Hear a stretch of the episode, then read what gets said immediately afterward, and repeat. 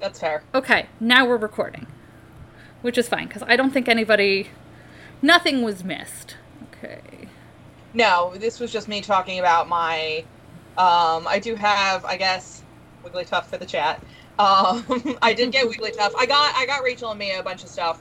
Um, but then I was also like, well, I have to get something for me too because I'm. And I I am running out of room on my desk, and I say that, and I keep finding more.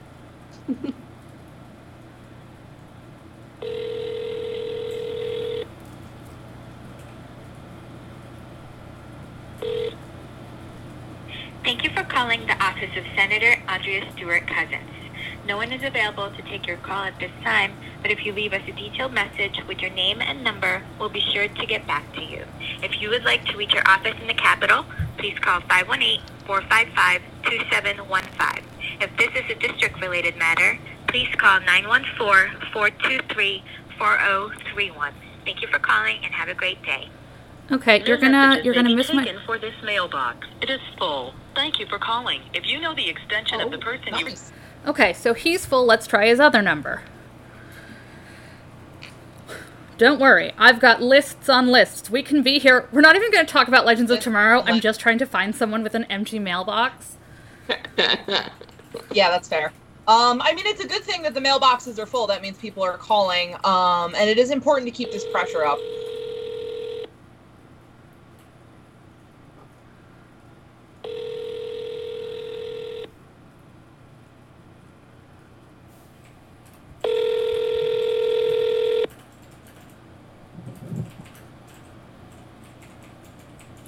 Please hold while I transfer your call.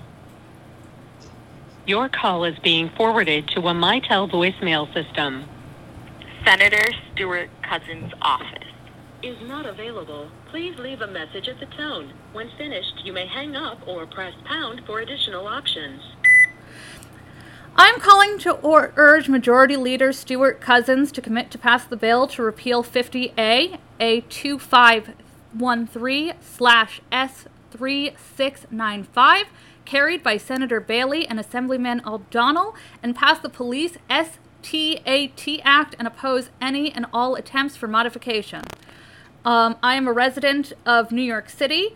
I am disgusted to see how the NYPD has terrorized the citizens of this city.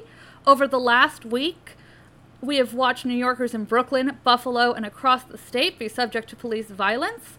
We need the legislature act and prioritize police transparency. Will the majority leader commit to bring the bill to repeal 50A to the floor with no modifications or replacements? Thank you for your time. Done. And you just try to do Nice. one person, two per- people. Um, I usually encourage people to do three because I like things in threes. Yes. Go as hyper local as you can. Um, honestly, those are the people. Like everyone is going to be blowing Chuck Schumer's phone up, as well they should. Um, but if you get it down to like your district, um, and like like like a, it can be a city council clerk. It doesn't matter. Um, those are the people who are likely to have the empty voicemail boxes and are the most likely to listen to the five or six calls they get. Um, Me on just, hold with you know. Chuck Schumer again. Every fucking day. Do you remember? Do you remember when we, we were we were just at like an outdoor um street market? Wasn't he there? He was there. Chuck Schumer was there at the like, outdoor street like, market, and I was like, "What is the what is the policy for clotheslining What Chuck? Schumer?" Like doing like the like the fucking Slurpees they had on Glee. Like, can we throw a Slurpee at Chuck Schumer? Does that count as a praxis? Um, I actually want to give. I know a lot of people right now are sort of looking to Twitter for their news coverage, and I don't think Thanks, that's Zach. necessarily a bad thing per se. Um, but I feel like people should probably have a couple of um, trusted sources, uh, people who do this, who who cover protests, um, and you know commit to activism outside of like this one moment. Um, so you know you're getting good information. I just want to pull up a couple of good names for you. Hold on. Um, and these are people I follow. Um, you know, I've been following. I've been following actually most of them since Charlottesville. A lot of them. That was where they kind of got their start. Um, at least in terms of being like Twitter journalists. Um, I'm gonna recommend. I'm actually, you know what? I'm gonna type them in our chat. I'm gonna have Rachel post them in the chat for you guys, so that way you don't have to listen to me um, spelling them out. As soon as I figure out how the fuck to open the chat function in Skype, I had Nothing makes me feel being like an old fucking person than the It's awful. difficulties It's I've been having. completely- they've completely revamped it. Like now it's okay. There we go. It was just they've completely revamped it, and I'm old, so I'm like I'm old oh, and I I'm afraid of everything. I was trying this whole time to like change the picture so at least you didn't have to see the blue Skype box. And unlike Zoom and every other damn web cloud system, it does not let you do that. So you're just stuck with the blue Zoom, I mean Skype thing. Of course, In a lot of ways, unless you have unless you have your. I mean, I do like when I had my uh, camera turned off. I it can, was if you have a uh, picture of you, I can just put it it in was- on OBS. Oh, okay. Yeah, let me send you the thing via the chat. But uh, yeah, I typed up, so Rachel will post those in the chat. Those are three people who routinely co- cover um, protests um, on the ground um, in Richmond and Portland. Whenever one of you fucking and decided our, to make a uh, Twitch account called Phil Klemmer, Yeah. you're going to hell. Uh, next. but um, I can vouch for like all three of them. Um, they're really fucking good at what they do, and I've been obsessed. I've been doom scrolling on their pages for like the past four days. So, uh, if you're gonna get your news sources from the internet, just be smart about who you are following to get these sources. Um, you know, this is a thing where it's like I understand why you get caught up in like, oh fuck, everyone's retweeting this. This thing is like 500 retwe- retweets. It must be true. Like I, I get it. You got to look for a secondary source on everything. Um, and I don't know if I'm preaching to the choir on this or not because I can never tell. But it can't hurt to tell you again because so much of the internet is designed to make digging for these sources fucking impossible. Um, so follow people you can trust um, who are already accredited journalists is kind of my best advice going forward.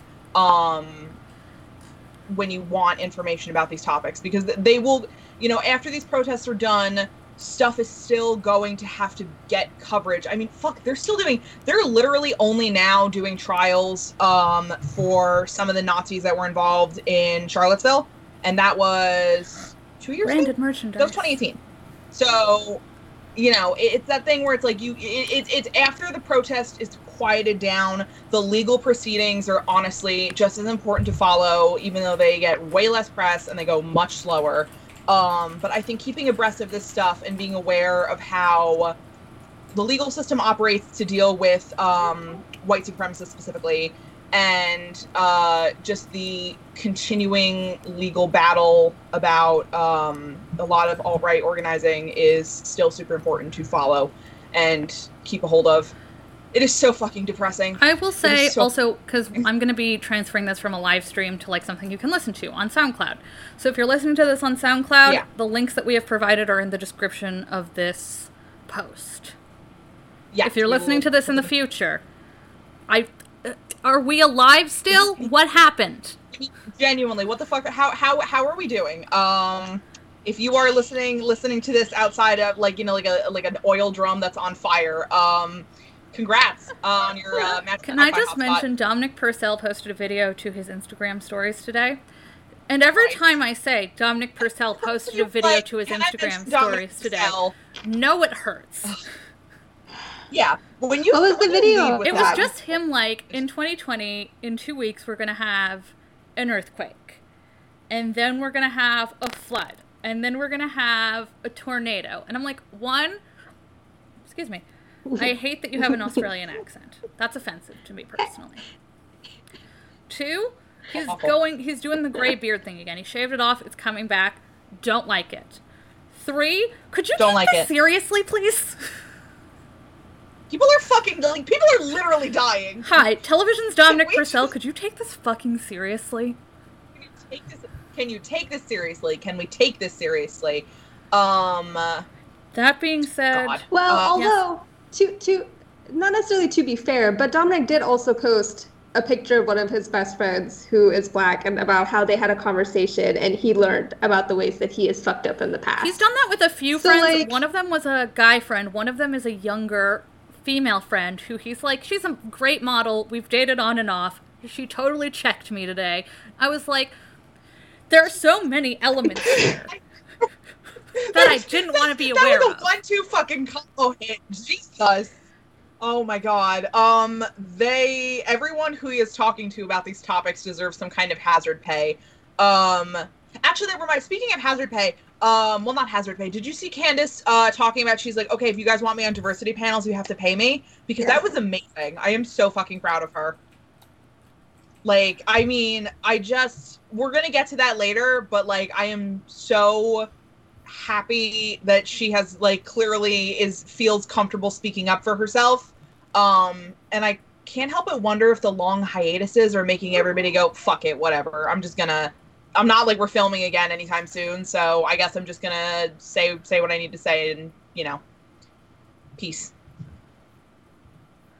Okay. Um, let's, I guess, in that we would go into the episode here. So if you're listening at home and not live, here's the music.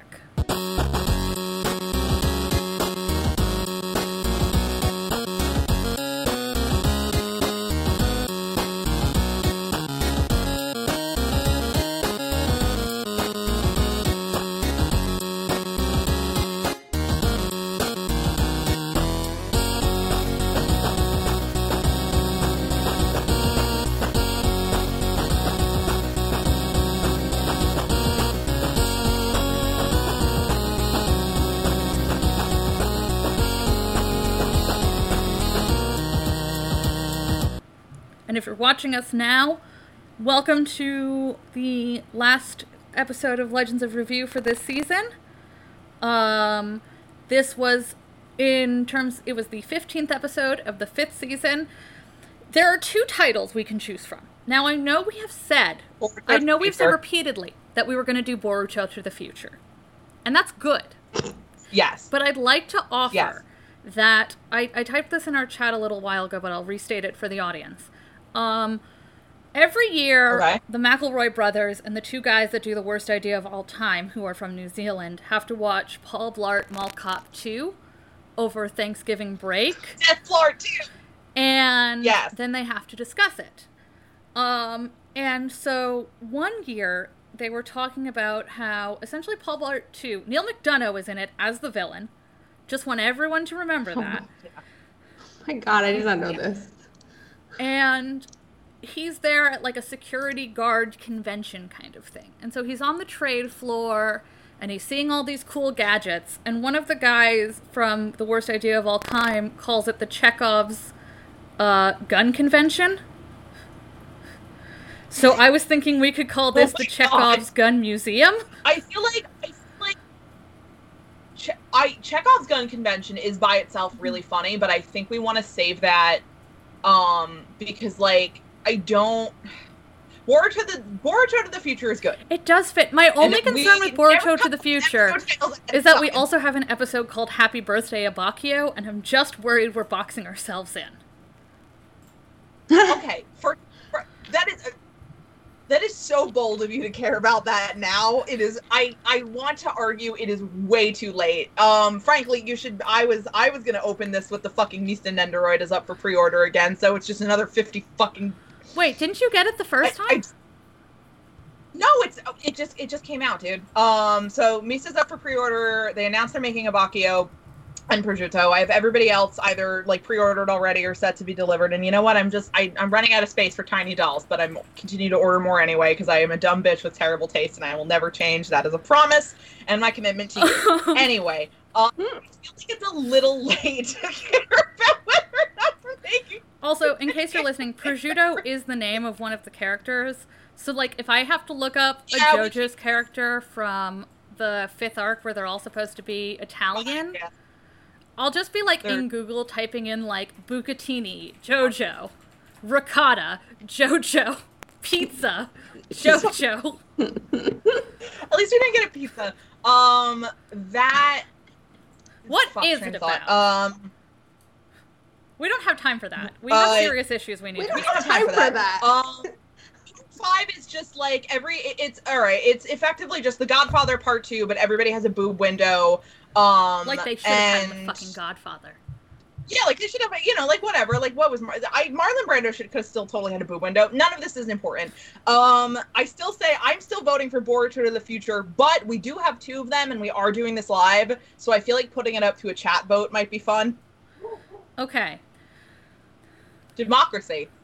so now that we're here, let's talk about. We actually have. Um, Sahara was nice enough to copy the list of items that we actually want to discuss with this because as you just saw from the opening that we did here, there's a lot of very serious stuff happening, and we can't take Legends or media as a whole or DCTV as a whole out of context, especially not because of what their black actors and actresses are saying. So, this week, um, should we start with Brandon and Courtney or should we start at the end? Um, I think we should start with Brandon and Courtney. Let's get them Yeah. out of the way. The Otherwise, they'll take up too much space, just like they did with the they're being written out. That's true. Okay. So, as we know, um, I mean, I guess we kind of have to start at the end. Maisie left. Maisie is leaving the show because, um, for a lot of reasons, there's really been nothing but positivity at her from the writers, but we'll, you know, discuss that. Um, and Yeah. so knowing that Maisie has been planning to leave for a long time, um, I think maybe even since the end of season four, maybe sooner, we then have to sort of re reflect on Brandon's attitude and his little press tour. Because Yeah, which already started bad and is now getting worse with hindsight. because like what I could originally dismiss as like oh I guess he's upset like uh, I now have to in the context of everything that's going on be like hey you should have read the room on that one a little bit read the fucking room. and I'm he knew things absolving did it, Courtney of it a like- little bit but not a lot because she also played into it and like I get like standing by your man but like if Tim asked me to if Tim asked me to lie about the fact that he had committed serial murder My approach to Tim is if he dies, he dies on this one. I mean, there are Sorry, certain have things. I'm the not. I'm listen. I'm not here to talk about their marriage. I that we don't have time for that. We we really don't. I don't have time to debate the pros and cons of Brandon and Courtney being married. I we can't do that. But what I am here to say Yeah. is that like I haven't really seen this, but I know that people have been saying it. I just maybe don't follow people that are stupid or the Twitter algorithm is finally working. Fingers where crossed. people are like, well, if Maisie wanted to leave this whole time, why didn't she leave before season five and let Brandon stay? And the answer to that is, why didn't Brandon decide Is to ask for less you. money? Also, like, I can't, I, I can't even get into the fucking headspace if somebody's like, who's like, no, I want Maisie to leave so Brandon can stay. Are you fucking Are you good? stupid? Are you stupid, or do you think I'm like, are, stupid? really? Like, Jesus. Does she think I we're fucking mean, the stupid? answer to that is that they're the answer to that is that they're I mean, racist. well, yeah, okay. Occam's razor. Occam's razor, Chekhov's gun. We're really just throwing terms out here. Really just fucking naming, naming objects that people own tonight. We're just clearly. naming things that are also literary terms. I'm loving the comments here. I also just appreciate that someone's name is Daddy Dom Purcell. Can't believe I said that aloud. I don't think I'll say it again, but I dying. Change your fucking URL. Don't. Hey, let Daddy Dominic Purcell. Although I will say, Daddy Dom Purcell, if you want to change to the extremely good Dominic Purcell, Dominic Purcell's also good, but um, oh god, we're listen. We are we are we are trying so hard to take this seriously. Um, we are trying very hard. Because gonna- here's the thing: is like this week, Vanessa Morgan very clearly was like, "I'm getting paid the least of any of the Riverdale regulars. I don't get a plot." And Yeah. that kind of opened the door to a lot of discussion about what the black actors, specifically on DCTV, are making versus their white counterparts. And so, like, we have to think about all of the black actors who have left this show because when I say the revolving door for characters of color, um, like yes, we've had to change between Zari 1.0 and 2.0 and that needs to be discussed, but otherwise it is just for black actors. And that's also because they haven't really Oh, wait, no, there's Ramona as well, but like the real thing is that like Yeah, they that- haven't actually had a lot of actors of color. So it's not really like there's a lot of options to pick and choose from. Yes. But, you know, everything that, you know, it is still important. It's not like we're not, I mean, I think we've been pretty upfront about how shitty it was that they just left Ramona out to fucking dry. Um, we're not trying to minimize any of that. Um, far from it, because I will die angry about it. Um, we'll talk about Ramona, but, but- I think we need to talk about current stuff. yeah, given everything and given that this is clearly like a current um, and larger systemic issue with just the CW as a whole, it's more important right now to focus on like the black actresses. So, what we need to discuss is that, like, Brandon got fired because he was asking for too much money. That's just how the world works. And Sahar, if you could explain to the audience, as you've explained to us, sort of how salaries Sure. work the longer you go on.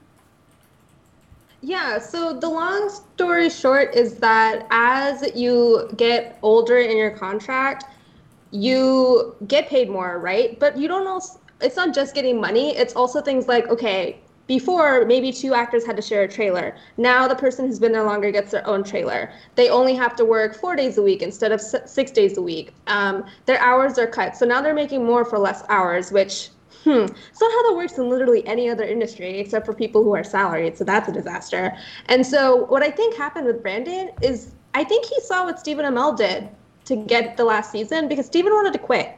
So when it comes to Arrow, Stephen was out. let He him. was done. Honestly, they should have just let that last season be Laurel and Dinah. They should have, but they gave him shit tons of money. And I think Brandon wanted the same thing. And they were like, actually, we're not going to do that because, one, we already, we joke regularly about Legends not having a fund, but like they generally don't get as much money as the other DC shows. So they were going to work with what they have. And by getting rid of Brandon and Courtney simultaneously, that freed them up for all of the fun special effects in the second season and also paying for freaking Cisco to be in the in the finale. every penny. I will also 100%. say, um, when you watch the Before Tomorrow that they actually had Phil on, he he came in for the last one, even though he didn't write it. Um, he's like, well, you know, when we get to the finale, everybody's very tired, and we've also run out of money. And I'm like, God, if Yeah. only there was a way that you could allot money for every episode so that you only spend that specified amount of money for each episode. Hear that fucking drill tweet about candles. like truly, like they may actually the fact be that a fucking drill tweet about knows? But I do candles feel is like literally just the LAPD and NYPD budget is Yeah. every single major city's police. fr- It's real. I mean, uh, you know, listen, this is a pretty like pro like every single cop is a fucking monster. Um, uh, podcast I should think at this point. I did not realize how stark the fucking divide was until seeing those graphs, which is um always nice to have visual aids. I mean, the person who literally said scratch a fascist and a liberal jumps because Cuomo and de Blasio are completely laying themselves down and just letting the NYPD fash all over the place. Like, fucking NYPD knocks De Blasio's daughter. I'm like, oh, family, family, fucking fun nights I, are gonna be listen, really I want to say, like, if my long if that happened to me and my dad still sided with the NYPD, God help them for what my mom yeah, would do. I would be burning. That's all I'm gonna say. Oh god. Truly. Your mom who were like, it's really it's both a good idea and a bad idea for your mom to have a sword. So, you know, to Give give to Rachel's give to, to mom a sword? Maybe. I, if your hallways were a little bigger, I really think we might be onto something. Um we shit. Um it is interesting like the the whole Brandon and Courtney thing. I am I am so much I mean, I try to always be like, well, you know, this but I'm so much more mad about it knowing that they all knew Maisie was leaving. Like we had to sit through the entire first half of this season being an eight episode fucking goodbye and you and and they knew and we didn't know and it was annoying when we didn't know and now it's like it, it like rage inducing Um, I don't think we can actually talk about Brandon leaving without talking about like m- excuse me, Maisie leaving. Because, I mean, Yeah. they're. Like, Maisie is leaving on very good terms. And the writers love her, and she loves the writers, and she posted something very loving to the fans. And I'm very happy for her because she seems to be working on her own projects, like right now, even. Yeah. Um, and I know that she and Clay are, you know, doing things with their relationship that might involve taking like next steps as adults. That's very cool. Um, are you guys having kids? Yeah. That's all. Um, me like they got a dog. Is this practice? Is it? Yeah, it's a good it's I a come good from start. a long line of people where if there are emergency responders on the block, you go downstairs to ask what's happening. Um, I come from a long line of people who go up to the fire department barricades like, "Hey, I'm needed here." So, but we can't divorce the fact that Maisie didn't really get as much as like Brandon got. Not, I'm not even gonna say didn't really. Maisie did not get as much as Brandon got, despite leaving this season as well, and having known that she was leaving for longer, and having not gotten fired for budgetary restrictions. And all anyone can say is how much they love her, which is great, and how much they want her back, but they're not backing it up with the fucking context of the show. And it's like, we really need to hammer on this because I don't think these fucking writers think they're doing anything wrong. I think it's No, lost. I don't think it was malicious, but it doesn't excuse it. Like it doesn't matter. Um you know, it's that thing where it's like, you know, I, I try not to play armchair psychologist on this. Um, but it, it feels like they're like, well, we already know Maisie's leaving on good terms and she's deciding to leave. So um we're not as worried about sort of like like they didn't they they were like I think maybe more worried about possibly burning bridges with Brandon um because maybe the W maybe honestly maybe it wasn't even the writers like it's a thing where This it's like we don't really want him back problem. This is a WB problem Yeah. as well. We this is a WB I I absolutely see this being like a higher up going listen we want to try to get him to do Superman on something else so you guys have to just kind of go along with it but they weren't willing to go to bat for Maisie even though she was leaving as well and it's not even that they had to go to bat for her. There are just places, even if we're giving Brandon six years of a fucking goodbye, which incidentally, if the writers were worried about burning bridges, it didn't fucking work. Because Brandon on Michael Rosenbaum's fucking podcast Yeah. was like, I don't know, it was so traumatic, I don't know if I'd even come back. And then also, Good. Don't fucking come back. Like, you no one wants what? you. Bye. Fuckity bye. Like, Truly. I don't know who's worse. you Don't or let- the don't let fans the who door on the writers, but you're both getting on my fucking nerves. And what's really funny is Courtney still got to come back. Courtney got Courtney to still come got to back. have the last episode. kind of I was like I would argue that was tremendously petty in a way that I respected where it was like Courtney came back like as Marie Antoinette but like still came back and I'm like gonna say I think that was a test balloon. I think Brandon and Courtney left and they said let's have Courtney come back for the end and it'll be cute and like we'll all have a little bit of fun on social media. And then Brandon and Courtney in fucking April or March or whatever went on and were like Phil Klemmer personally kidnapped our son and held him hostage for 6 weeks. Where I'm like, first of all, don't you all live in Vancouver? Second of all, you're like three times Phil's size just to go get him. honestly just pick him With the up. sliding door, you just gotta barrel through like the Kool Aid Man. Um, I've heard too many horror stories to own a home with a sliding glass door, but I'm not going to tell Phil how to live his life. God. I mean, listen. I feel like Phil probably doesn't live in fear of those sort of things. Maybe he should. Um, but that's not Allegedly, here nor there. maybe he should. J like 21, you're. I think you're right. Me, I'm just saying in general, I think it's smart to maybe be a little bit more paranoid. Um, you know. Listen, Um, every time I'm in the by chat myself. has Oh, making sure. is making a very good point, which is that um, they were probably more worried about Brandon weaponizing his fans than Maisie. And the thing is, like Maisie Richardson Yeah. Sellers is not the kind of person that really cares about like fandom or fan culture or like weaponizing fans. No. And that's why everybody fucking loves her. But I think Courtney Yes, we did talk about that a little bit when we were like first discussing the end of the episode, where we were like, she's she doesn't really fit like the CW actor model in any way, shape, or form. She's like never on social media. She just minds her own business, does her own thing, um, which is so fucking refreshing. Um, Maisie wants I don't to make know if that real change in a way that I'm also because you know I have ADHD, so I gotta have RDR2 on. But Maisie is looking for real change in a way that she's clearly not been able to provide through being on Legends. And Yeah. more power to her. And like obviously, if I were her, I mean, okay, so let me let me tier this. Number one, Courtney came back, but nobody fucking said anything. And I understand on Tuesday it was the blackout and people were being, you know, cautious on social not cautious, that's the wrong word. I'm so sorry. People were being very pointed with what they were posting on social media and why, and I understand and appreciate that, but like Wednesday, Thursday, nothing. Entire love letter to Maisie, um, but nothing for Courtney. It was very much like we, it was very much like, hey, we gave you this because we thought you guys were going to be fucking chill. We did all of this for you guys, Yeah. and you, st- I treat you like a princess, and you stab me in the back. I mean, like, yeah, but seriously, Right, um, because why are you getting so hysterical? oh Um, my god, Brandon Routh, can you control your emotions? like, Also, no, they sorry, found out that's the in second part of the, August. the they found out in August in all the fucking interviews that they did where they had plot points because of course the episodes hadn't been written yet until they were filmed were this year which of course has been the longest year any of us have lived but literally february march late january brandon was still crying how did you not process your shit with a therapist immediately after you got I fired always don't believe in therapy. That's actually a huge issue for them.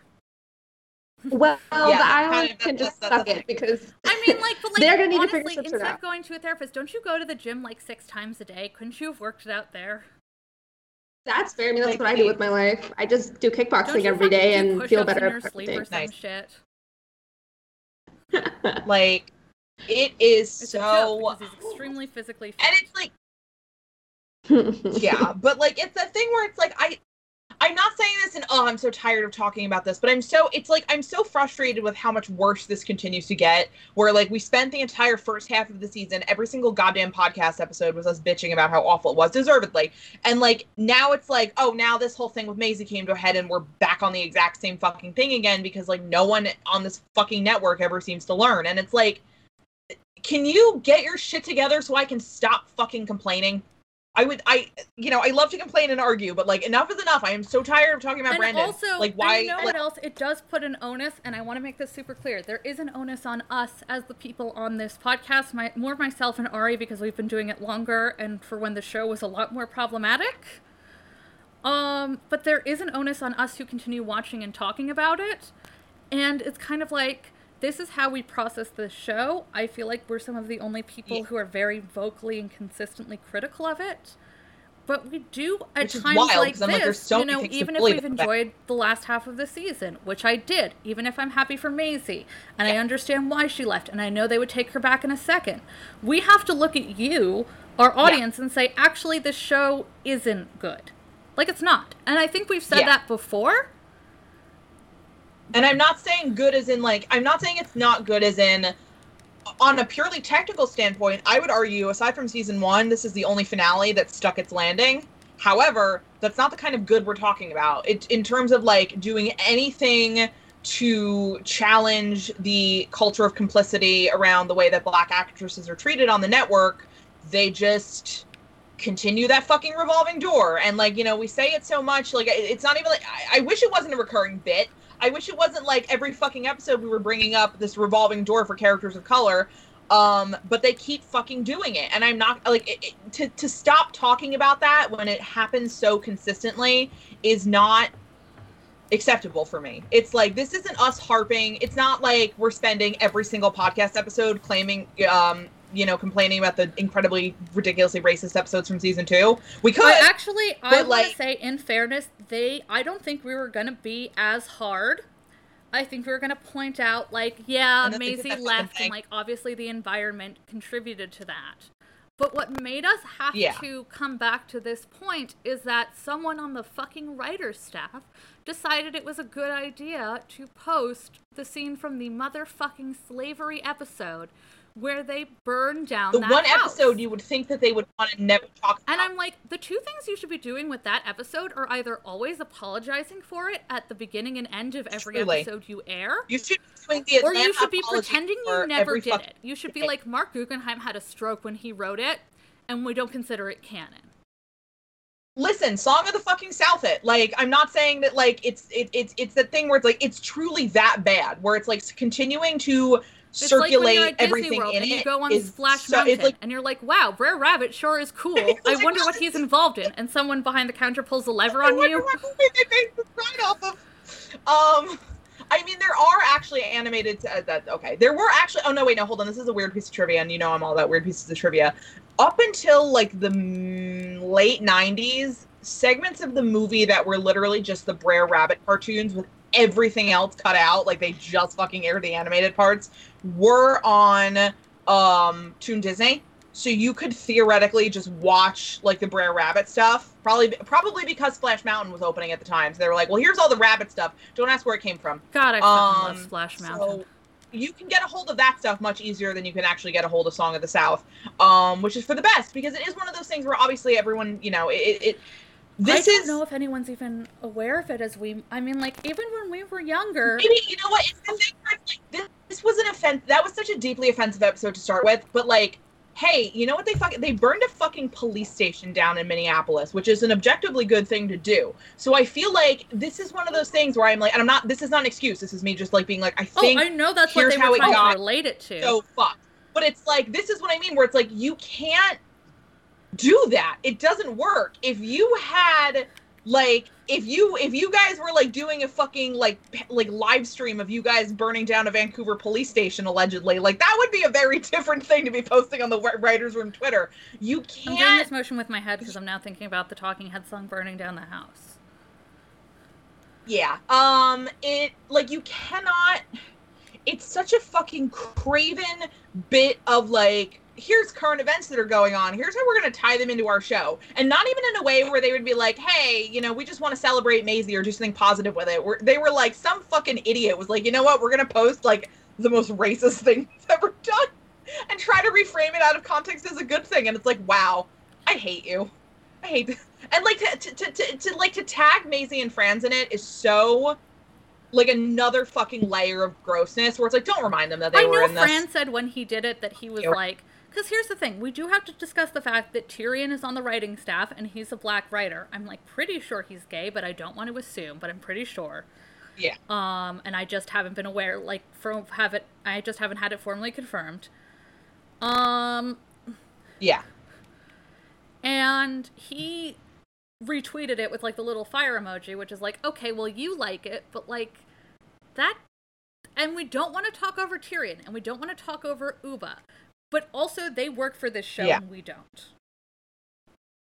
If that Yeah. makes sense. Or it's like they might be more compelled to to sort of give it a thumbs up because it's that thing where it's like and it's maybe important to bring up that I've seen um I think a well-intentioned push to be like hire black creatives in your industries today and then I've seen people rightfully pointing out that's great when they get there is it going to be a miserable shitty I mean, environment for I'll them to work say, in Like, I mean, say, like, as a Jewish person, my boss is like very weird about Jewish people and will like say stuff to me where I just have to be like, yeah, yeah, sure, sure. Yeah. Where I'm like, uh-huh I'm like, Uh-huh. I don't think people have thought this since 1938. no, And, like you really are like uncorking like a vintage cask of racism Ooh. and anti-Semitism whenever you talk to her. It's it's it's it's it's like oh Exquisite. um, just God. Well, and I it's also- like yeah, I Oh, sorry, having Sarah. to swallow shit, not with your job, but still.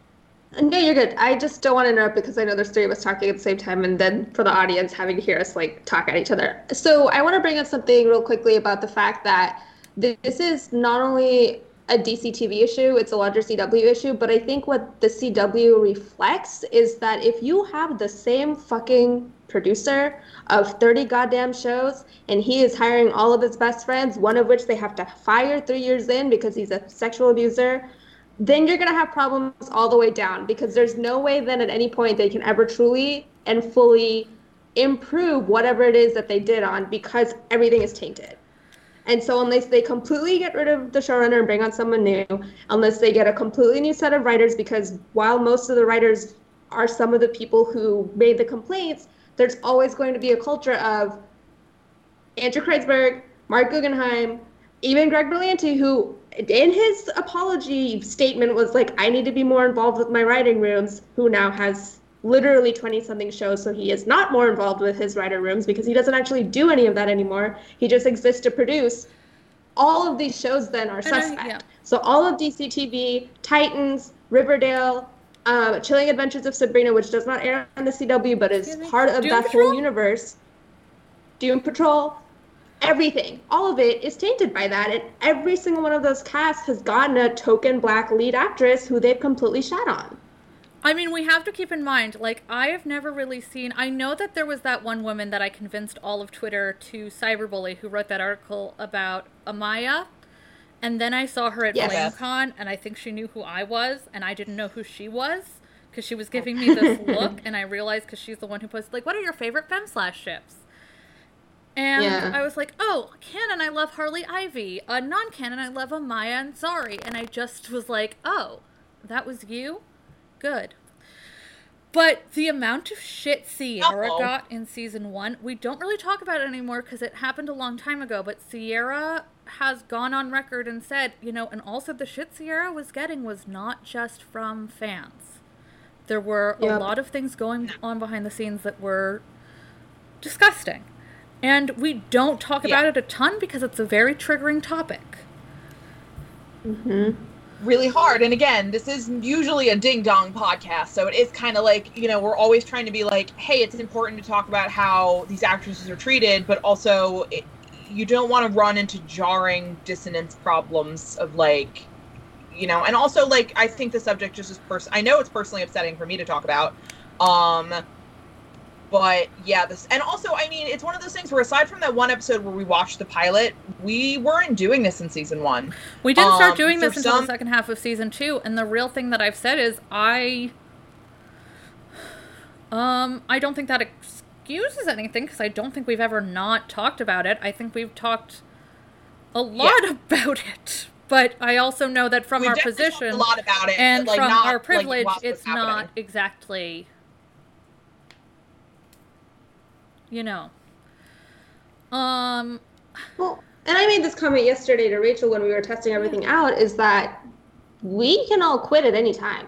And you know, Yeah. with with I don't know how many of you are really active on Twitter or have seen it, but a lot of the TV reporters who do criti- like the critical reviews have been bringing up. So, at like, what point do we just get rid of cop shows? Because at the end of the day, even if individuals are able to separate cop shows from propaganda, the majority of the world that views these TV shows are now been primed to to believe in police brutality and root for the vigilante and actually honestly the shows that we're talking about right now superhero shows and comics and- literally this is what they do so how do Yeah. we when as, the as second the podcast superhero host shows went, or it's a little different. I it's a little different with cape sh- and i'm not saying it's not a legitimate take it's a bit different with cape shows i feel like in terms of and this is just from and this is i mean i've literally read books on the history of cop shows i'm not coming at this from the perspective of someone who doesn't like or isn't just fascinated with the I'm detective always story shocked although by for the sheer those amount of books I Ari's don't managed to read in their fan. lifetime. I feel like a fucking moron. I well, because I just will, I I just I will grab whatever's off the shelf. I I like learning about my special interests. So it's like, oh, this is a nonfiction book about the history of gangster movies. Like, oh, this is a nonfiction book about film noir. Oh, this Well, is a nonfiction book. Can I actually bring something up? Yeah, go for it. This actually ties into it's not even just a DC problem. When the Spider-Man video game came out, a lot of people are like, "Hey, mm-hmm. why is one of the cruxes of the game that Oh, Spider-Man is setting up fucking surveillance systems?" Hello? yeah, for the cop. Like why like Hello? Spider-Man Like, has never fuck? gotten along and to with do cops. that in like a cutesy sort of like like to have that quest be done and structured the same way as those stupid fucking quests in Inquisition that were just like find ten things here, build three structures here, like fuck you, kind of like bullshit fetch quest or crafting quest kind of stuff is really fucking insidious because those are the kind of quests that most game players sort of just kind of glaze over and don't really think a lot about because they're just asking you to do very simple things. So it is kind of insidious that it's like yeah, but now you're doing it to set up surveillance in a real in a in a video game version it of a real city. so much of media that it's like we really do. You have to I like. I mean, this is what Sahar was saying about Berlanti. The fish rots from the head. You essentially Yeah. have to clean out the whole goddamn thing.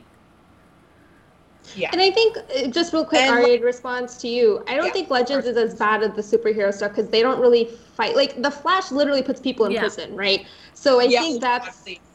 The, the Flash is a really remind good me of that example. Barry of it. Allen extrajudicial fucking war criminal hole. Um, as in Barry Allen's a war criminal, not like That's I, I true. just like I'm just and like that is such a weird fucked up. It, it's so fucking. It's fu- It's out.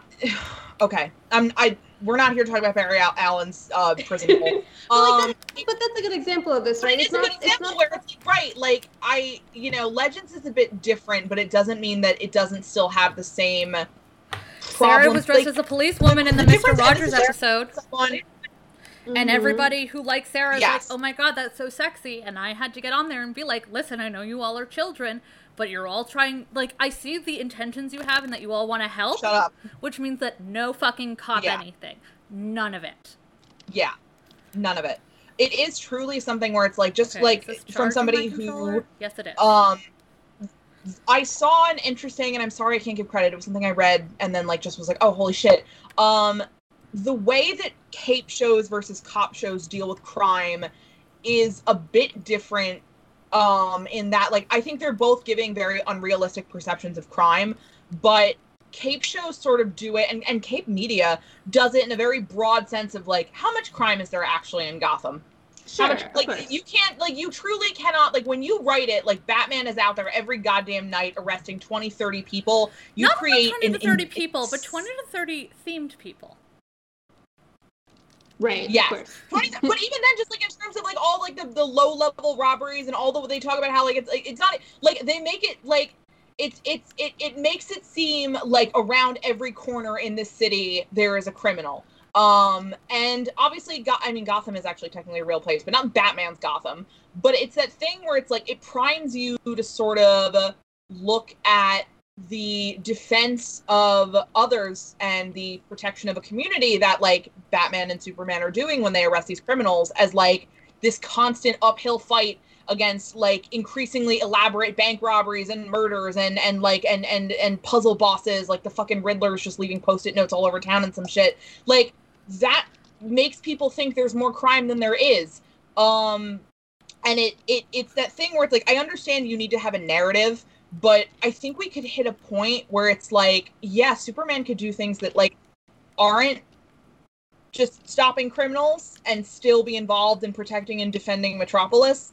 Like there it's you want to view this in a sense of like what needs to be done for your community that can be done without requiring police I think Mhm. Um, this is, I, and I think uh, Sahar just mentioned this, like in terms of the Flash versus Legends. Legends actually doesn't deal really with petty criminals because normally whatever's happened is their own fucking fault. yeah. and it's like magic based usually Um, and so that's interesting. That kind of is an interest. That's a good way. And also, I will mention, um, Mick fucking beats up cops all the time. That doesn't actually save anything, but that Mick is fucking- that's I a white character. portray- portrayed like a It is joke. treated like a joke. Yeah. Where I'm like, you know, Mick is every time Mick says that, I'm like, yes, Praxis. Mick Rory is Praxis. Yeah.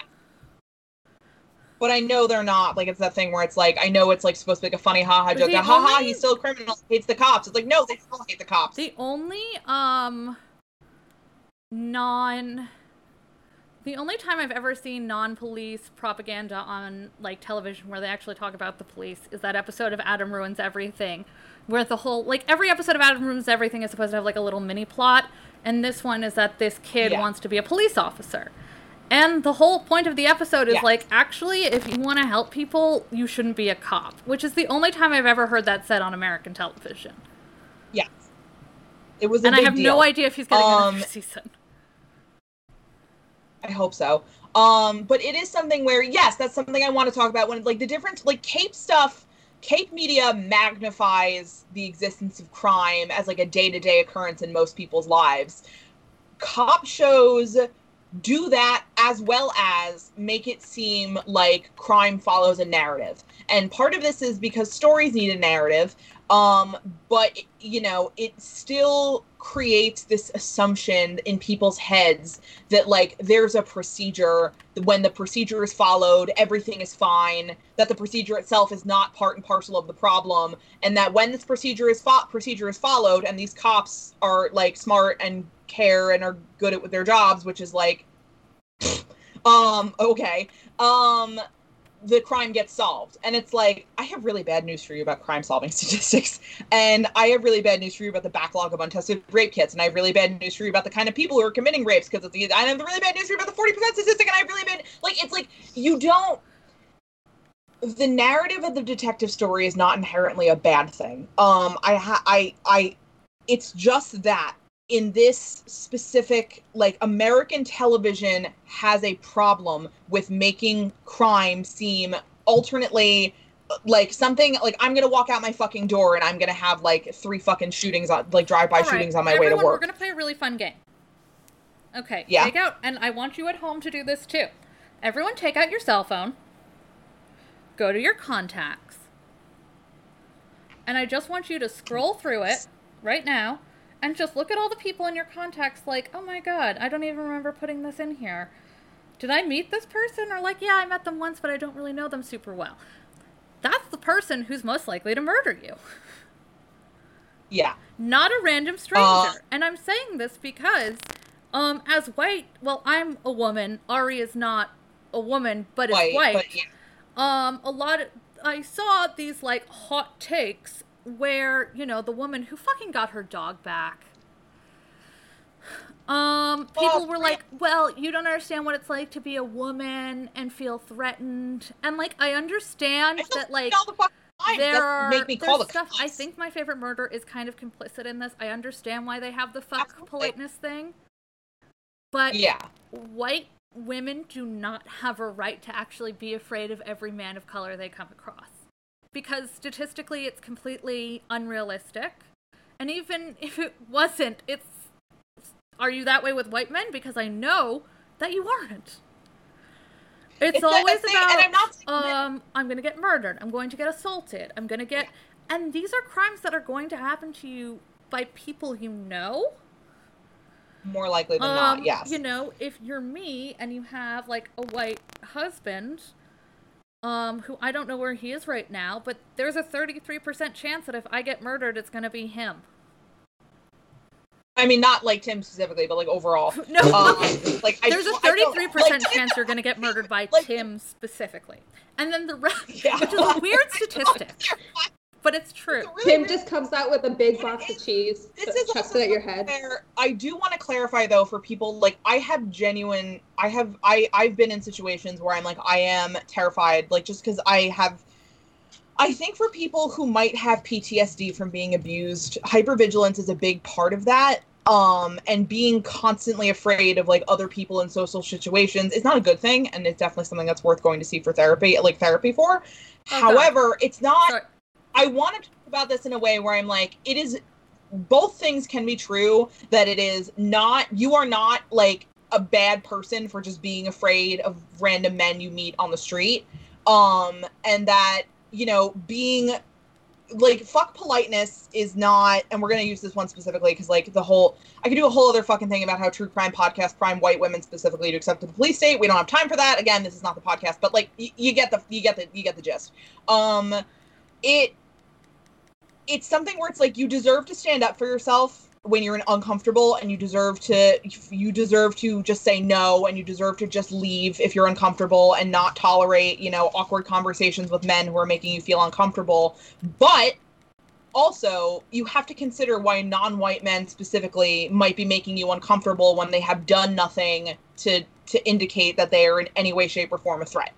Um and i know that can be complicated if you because you have like post traumatic stress disorder um, are kind of primed to see every fucking thing as a threat, or if you have anxiety. Um, but it's worth acknowledging that you can have that anxiety and it can be completely baseless, and part of that is you're primed to see non-white men and black men especially as a, These anxieties, if you have, you know, like um, what I, if you have You're not PPD, like I have um, if you have Yeah. PTSD, these anxieties don't come from nowhere. You're taught to have them.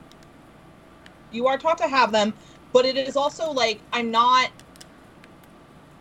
if you get nervous about everybody that makes sense if you're getting specifically nervous around black men especially it's worth analyzing it catching yourself doing it correcting yourself um and moving on not beating yourself up about it not you know you don't have to be you don't have to be fucking brutal to yourself about these things they're they're reflexive they're you know they're learned but they can be unlearned and this isn't like a rational response or a thing that i think people are usually doing deliberately um checking yourself is the most important thing you can do on that And Um, you but also have to keep like, it to yeah. yourself. Like Yes. it's Oh, not. God, don't oh, and honestly, public. you know, check yourself. D- work through this yourself. Don't ever call the fucking police. Yeah. I can't stress ever- this enough. I don't honestly, care what the fuck is going on. want, as Don't it's call them. yeah truly like cannot We should- trust- Yes. you can feel whatever the fuck you want um, uh, up until you call the cops because of it We should just shift to the next topic so we have enough time to get to Oh my everything. God. Not that Yep. this isn't great, but I'm our official timekeeper tonight, so I'm just making sure. Um. thank you Okay. So, do I we want to talk about picture. Zari, or do we want to transition into how Charlie, even though this was her last season, got like no screen time? Let's do Charlie and then Zari because then we can kind of run through all of the other characters for this finale. So, this is kind of twofold because the issue is they really don't want Maisie to leave. Okay, I get it. Sure.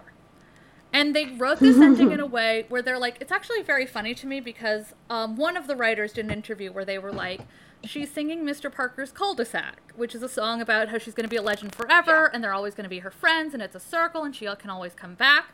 I'm like, that is so funny because you wrote that song for Brandon and you've never said that about him. yeah which is beautiful Um, you wrote that song for Brandon and then you said, actually, it doesn't apply to you.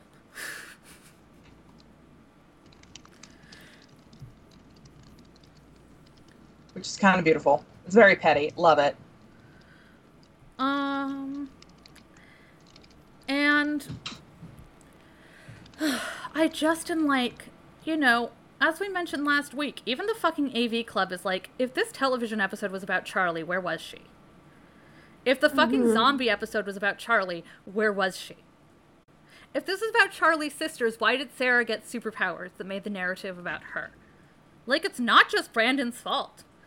I would love for nobody Yeah. wants it to be all Brandon's fault more Nobody than I do. Brandon's more than us clearly But it's not, unfortunately. well, and also, Miss Caity Lotz did in fact tweet something today that I was just like, please desist tweeting. It would Yeah. make your I'm life a I'm lot literally easier. like, Shut the all you have to do is just fucking repost the photos and raise awareness so that your followers make the phone calls. Nobody needs your hot Yep. takes. Nobody wants to see them. Nobody wants your dialogue in this. I just. Help. I mean, I think we do kind of have to talk about, like, yes, Sarah is the main on this show. Great. Perfect. But if we're going to be giving to like if we're going to have a white character be the main narrative of like be the A plot, then the B and C cannot also be white characters. yeah And I know that means like and that's the thing is like let's say the main plot is Ava and they don't want it to be related to Sarah. That's fine because it can also be about Zari or Charlie or Behrad. But it never is. You know, and that's the problem is that especially with John, John eats up all of Astra's plot, Sarah eats up all of Charlie's plot, and Ray ate the rest of it. Yeah Um, Dominic was not really on this season because I think he has that thing that Sahara mentioned where he only works like two days a week, and God bless him. Mwah, to the stars. um you know he's he's earned that um it is it is i think important to kind of point out where it's like the common thread here is that like even we've discussed on a couple episodes back about how um the non the non-white characters and actors on the show will have really good characters and motivations and narratives and then they will not be the crux of those seasons. Where it's like we can have Charlie doing all this with her sisters and things like that but like you can just sort of ignore that if you want to up until the finale and that's not great to say the least because it's like you can if you so choose and are either ignorantly or willfully racist you can really only talk about like Sarah getting going blind and getting Atropos' powers and that can be the thing you focus on from this narrative. If you give these people outs if you if you if you basically make the point of view character for a non-white character's narrative a white character you're not helping. Like it, it, you know i don't know if it's explicit or implicit sort of um understanding in the writers room that it's like well the audience won't care about these um black characters plot lines unless we put like sara or john in there for example and it's like fuck you for that truly like I don't I don't I, I you know I don't think it I don't think the fucking writers room opens up with a PowerPoint of like how we are going to be racist in Legends of Tomorrow. Um it doesn't work that way. Like if it did it would probably be a lot fucking easier to deal with, but it's just that it is such an ingrained thing in like entertainment that like audiences have to relate to what's going on screen, which is such fucking such a stupid fucking concept. But like I don't want to relate. Anyway, um I don't, I don't want to relate to it. Like, also, on there are ways of relating to their, you know, we can do this whole thing about the male gaze in cinema and, and, and where this all sort of branches out from the, you know, okay. But to kind of just keep this on track and not talk about all that stuff, just in terms of like who can relate to somebody in like TV exec terms is usually a very like myopic racist idea of like what's relatable, quote unquote. Um, so that's where we end up with these things like Charlie having this plot, but Sara getting to be the one with the fucking death vision powers, which again could have gone to I'm also thinking about the Like- fact that we were like, oh, so Sara got to use the spear, so Charlie will get to destroy the loom, and Sara got to destroy the loom. yeah, Charlie's entire narrative is supposed to be about her fight with her sisters. She gets sidelined for most of it, and then I personally still don't know how I feel about it ending in, well, by the way, I'm going to forgive my abusive sister. That is Yeah. a lot. Like, let's talk about that because, like, here's the Well, thing. It's like, yeah. yeah. they're like Maisie, you can come back any time, but it's like, first of all, and Maisie identifies as queer. That's why I'm using the word. You, ma- you let everybody see that Also- Charlie is um, pan and genderqueer, but you never actually gave her a serious relationship. So that's No. really bad. Um, you never let Maisie actually kiss someone of her same gender on screen.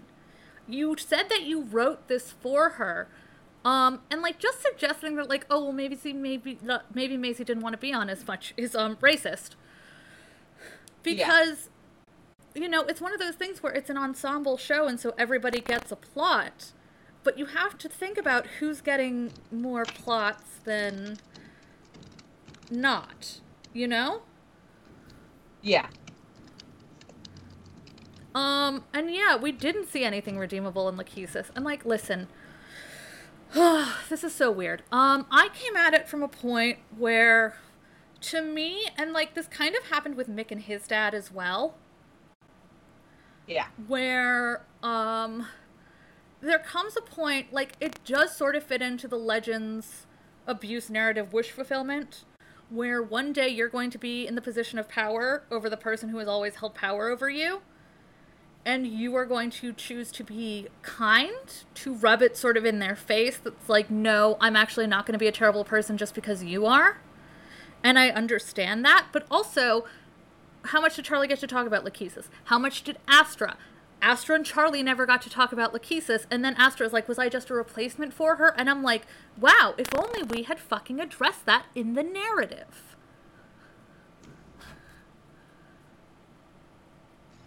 It's Um, actually, It's Twitter user. Amaya's Totem pointed out, um, and they are a um, black lesbian that um, when Astra became a regular, they were pretty much sure that Maisie was definitely leaving because of just the pattern that Legends follows. yeah. Well, that and and because like that's when when um when you when you told me that they mentioned that, I was like, oh fuck, that's why they did that whole thing with Astra and Behrad last episode, where like he made that like out of fucking nowhere comment about like, well, I wouldn't mind marrying Astra or something like that. Where I'm just like, listen, let me just let me just opening statement for next season. If you motherfuckers put Astra and Behrad together, I swear to fucking god, I am allegedly going to oh god, what I would say would probably just get me fucking banned by Twitch. But like, fuck like it just it was that horrible click of like oh fuck are they really just like to be if they really fucking do that that might be the last straw for me because i cannot think of a more um direct I genuinely to, don't like, know how next season's going to go. That's why I'm glad we have a year because like now I'm here for like Tala and Shayan. yeah And if Olivia's there, her. Yeah. But like I also have Yeah. to see how much it's like how I love um Daisy. I wish that AOS was a show that was good to her, and I can't watch it because it isn't. So if next season they're still kind of treating Zari and Behrad like side characters, we might have to dip. Because Maisie's not here. That is what YouTube is for, which is how I watched the last few seasons. Because literally, I would I would message Rachel and be like, "Hey, was this episode good to Zari or not?" And Rachel would tell me, and then I would watch the Zari scenes, and then I would peace out, and it was also- the best so way to watch think, like, the last few So seasons. Sara got these powers she did nothing with, and her relationship with Ava was essentially fine. Um, and like the way But- that a Tropos gets yeeted was amazing, but why is Sara the one who does it? But also, like that was the thing that, and I mean, like again, th- that was so frustrating to me because it's that thing where it's like, obviously not the big. It, it, it's like if they hadn't fucked up treating, like if they hadn't been so bad with Maisie, maybe it would have been the thing I was really annoyed about. But like Atropos was like not even really a character so much as like a plot device. And Right. that was just infuriating in that it meant that like defeating her meant fucking all because like you could have had like a Sharknado take this woman's fucking place and not have made a single Christ blessed difference in terms of narrative. She existed the same way that like a hurricane exists. And they didn't even make a point where Charlie was like, oh, she's completely rejected like any sense of humanity or mortality. And like he says, is sort of like the middle ground between Atropos being like this, this feral force of chaos and destruction, and Lachesis sort of being in the middle, and you know, Charlie being like the hard, like mortal human thing. Like they just didn't do anything. And it was that thing where it was like, I, I- it. I think it would have um, you been. talk. I have we to excuse myself. I'll be back in a minute. Yeah, you're good. Um, it would have been more meaningful. Like the thing with Lachesis was weird because on one level, like I want to be able to say to my mom, "No, you actually treated me badly, and you know what? I forgive you." I don't really, but like you know, you want to have that moment where you're like, "I forgive you because you were bad to me," because you want them to think because they. People like that never think they have to apologize for their behavior, and they're always convinced that either they're the victim or that you're the problem or both. And that was a really good moment of her sort of getting control of that relationship by being like i forgive you um you know and i think that sort of makes me a little bit better about makes me a little less sour about like her forgiving her because it was done on her terms and done in a way that like was like very clearly asserting her power and like being very gently like i'm not gonna fucking take any more shit from you. Um you don't control me. And like hell yes that's good.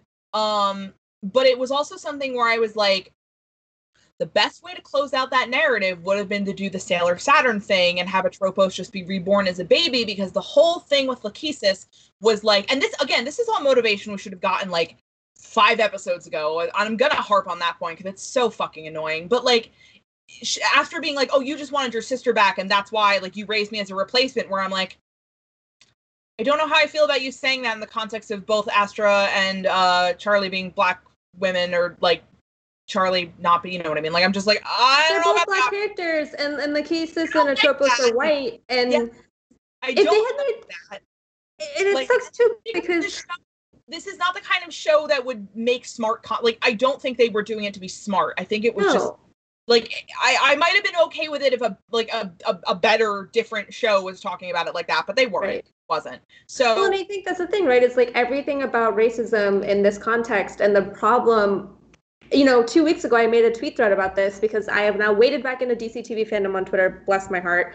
And I was like, the reason we care about what celebrities are saying about these um, protests and other things isn't because we think they actually know what the hell they're talking about. It's because interpersonal racism upholds structural racism. 100%. So all of our actresses who have been talking about how much shit they faced, none of the white people in their lives have stood up for them. And so for the writers to do this thing where they set up, like, it sucks with every season of Legends, where it's like they have all these great ideas, but the execution of them is always such a disaster across the board. And so then we always end up feeling like I would love to just be like, here are all the great things I loved about this episode, and we'll eventually get there. I promise, because there was a lot of things that did work well. Yeah. But at the same time, you know, Charlie's supposed to be getting this. Charlie's the one who deserves a long goodbye. Charlie's the one who should have been in as many of the scenes as humanly working. Like, obviously, don't overwork Maisie. And Yeah. the same thing with Astra. Like, we don't even get should have one actually scene. been Charlie's season, and it wasn't. And it's like fuck all of you. any scene where Charlie and Astra get to like they have this sorority episode, right? But Yeah, like we don't get any much- payoff of that. And so it's Yeah. frustrating because now it's like, well, we don't know if Olivia's coming back. So the last we know of Astra is that she's gonna be hanging out in John's house, which like fine, whatever. Yeah. But like her storyline, like you guys mentioned, you both mentioned, is that okay, well now John is like absolved getting absolved of his guilt for causing all of the problems in the first place and actually being why we even have the damn fates and hell and everything else. So like Everything, like Area Man is arrested for everything, and like again, it is. It's that thing though where I'm like now I'm a little hesitant because I've actually caped pretty hard for the fact that this show has All right, done back. Fill me in. a good job. Hi. Um, we I, I don't even know what the fuck we're talking about. We're just We're just talking about how Um, Charlie but, deserved like- a long goodbye and didn't get Oh it. yeah, I'm just, I'm just, my mouth is just going. But like, it just, it's that thing where it's like, I don't even know how much trust I want to put in the idea that they're trying in any way to like redeem or do anything good for Constantine because I'm like, um, I don't trust you guys anymore. I'm um, and honestly wondering if Tala is going to only be here for one more season as well, because as um, Sahara's mentioned to us, she is a plays person. And as with Yeah. Maisie, as with Franz, um, Keiynan is more of a general DC TV thing, but this sure shit didn't help. You're not Yeah. actually offering them very enticing reasons to stay. You might like like them and be like, "We love them. We wrote this for them." yeah, But you're not, and like, here's the thing: is like, there's 15 minutes of this episode that got cut, and I'm like, so how much of that is just Charlie? Because I would reckon it's probably a decent chunk. yeah, truly. Um, it is just frustrating where I'm like, at this point, I don't trust that they're going to be doing anything meaningful with Constantine because it's like you did a good job making me feel sympathy for him. Um, and he seemed committed towards changing things, but it's like they can only write that so far, clearly. Where it's like you still end up kind of in the thing where it's like he's taking over these Um, non-white narratives and know, getting to absolve himself of the guilt. where it's like- chat, like Behrad and Charlie were supposed to be best friends, but all we know is that they were best friends and that they slept together. And then she Yeah. doesn't actually get to react to him being like killed or anything. yeah, that that's a whole that's How did we also that- make Behrad dying about Constantine? personality. Okay, so like the thing with Lachesis, which is what I want to get back to quickly, because it's just like it's like it should have been the Sailor Saturn thing, where it was like Atropos was like reborn as like a human child, and because the, whole thing with Lachesis and Clotho Charlie at that point was her being like, it's not actually a bad thing to be human. Like you're allowed to, like this is this is gonna be good for you. Um, you know, when I I gotta say, I as much props to Lachesis as actor because her end mon her her like defeated villain min- monologue was really fucking good. I feel like they let Lachesis live because they're like, if Maisie wants to come back, let's have this for her. But I'm also like, why couldn't you have done something with it when she was here?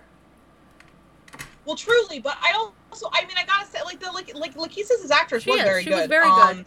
I slightly predisposed because she was a milf, like, but like that's not, you know, um, it's the thing though where like that would have closed the loop on like her adopting Astra and like her putting all that anxiety in Astra's head about her mom growing old and dying and like her bringing her back to life being totally pointless anyway and blah blah blah.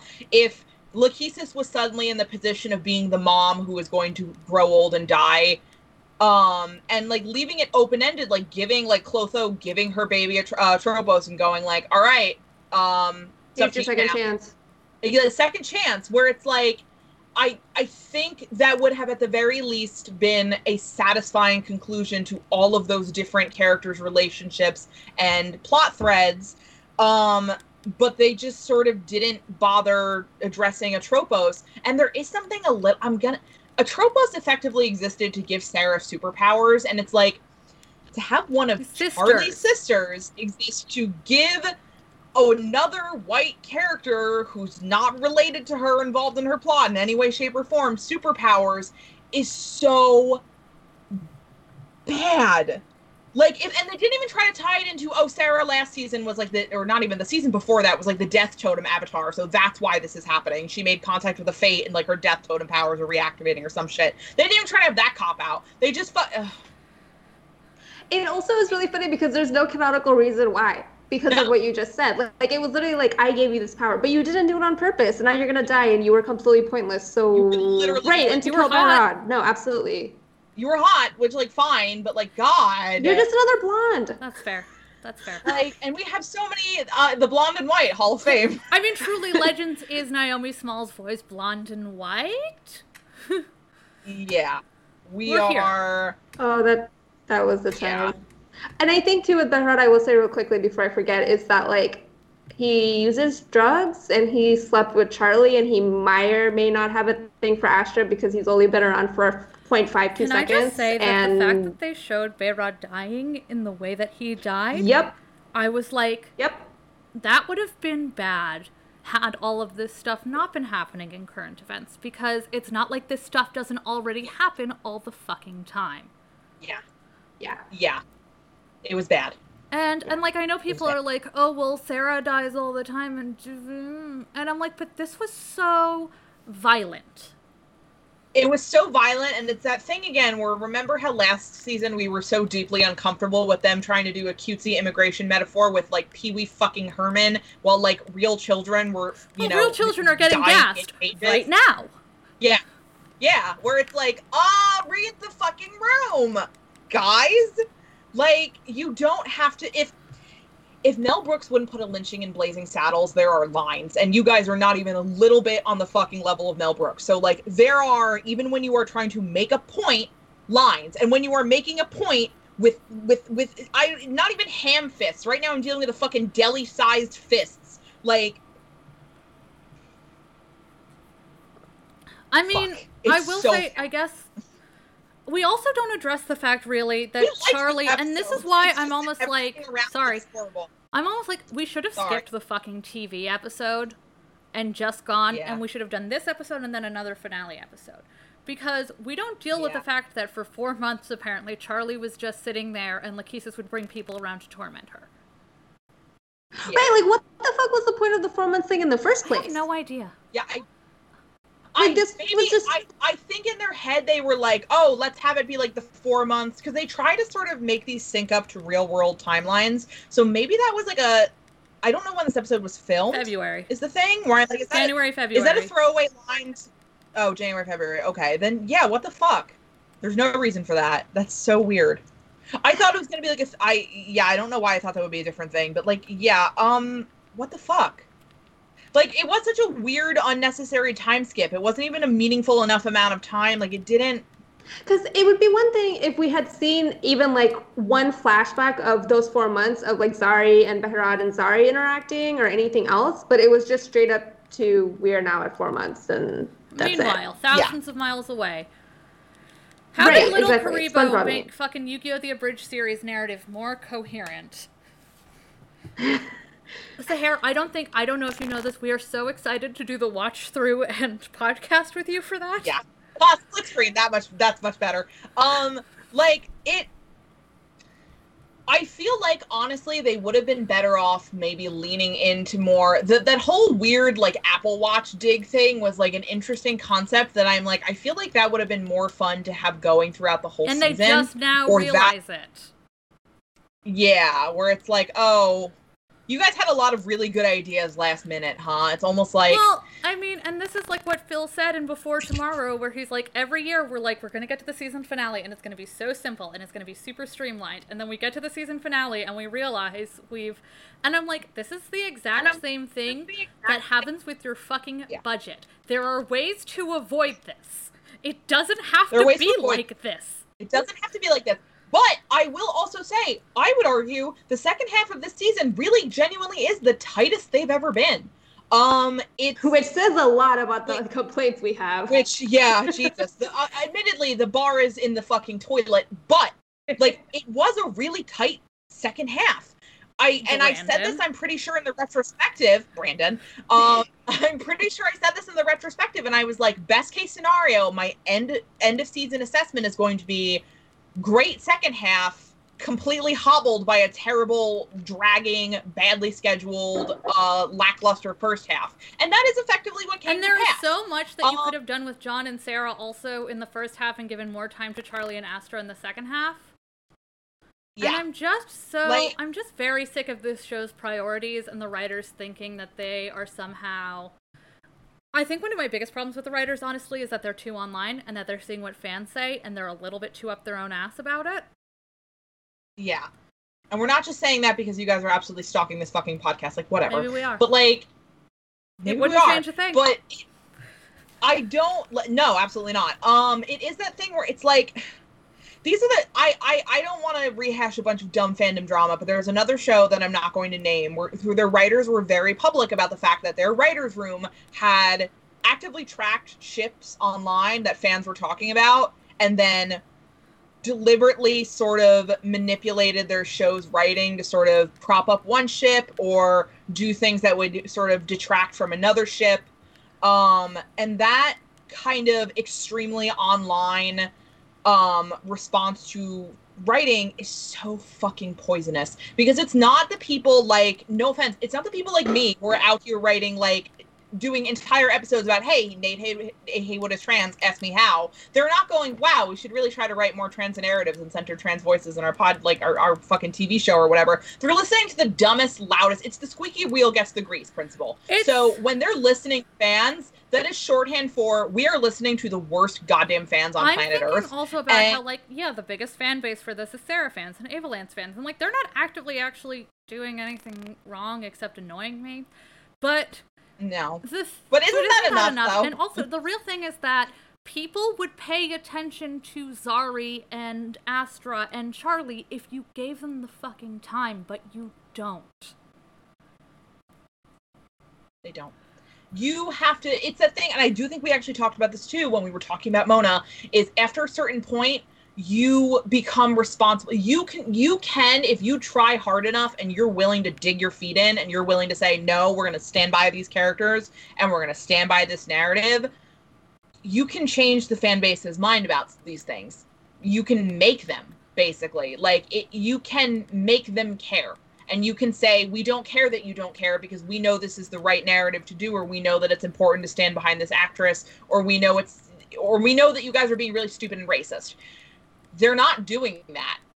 Like you have to like this is the thing i hate about the way that like certain fandoms interact with social like fandom like writers and showrunners interact with fandom in the age of social media and it's like i don't mean to sound like i'm old when i'm doing this but it really is so fucking annoying Well, it's not just annoying. Um, it's also and like it leads to stuff like this it's just it leads to a lot more harassment It's one of those things also where I'm like, you know, maybe you guys are upset because people complain about you on social media and you're trying to appeal to the fans because you don't want you want people to like the show.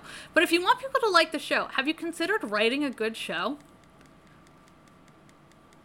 I don't think that anyone who works at DC DCTV if i was can. writing and a show like dc's legend of tomorrow i would simply write about If I was- show I mean, like, literally. i mean really that's what we're fucking dealing with Like Oh my I'm so sick of God, acting um, like Tala and Maisie. I mean, like, how the fuck are you guys gonna have a show without Maisie carrying it on her goddamn back?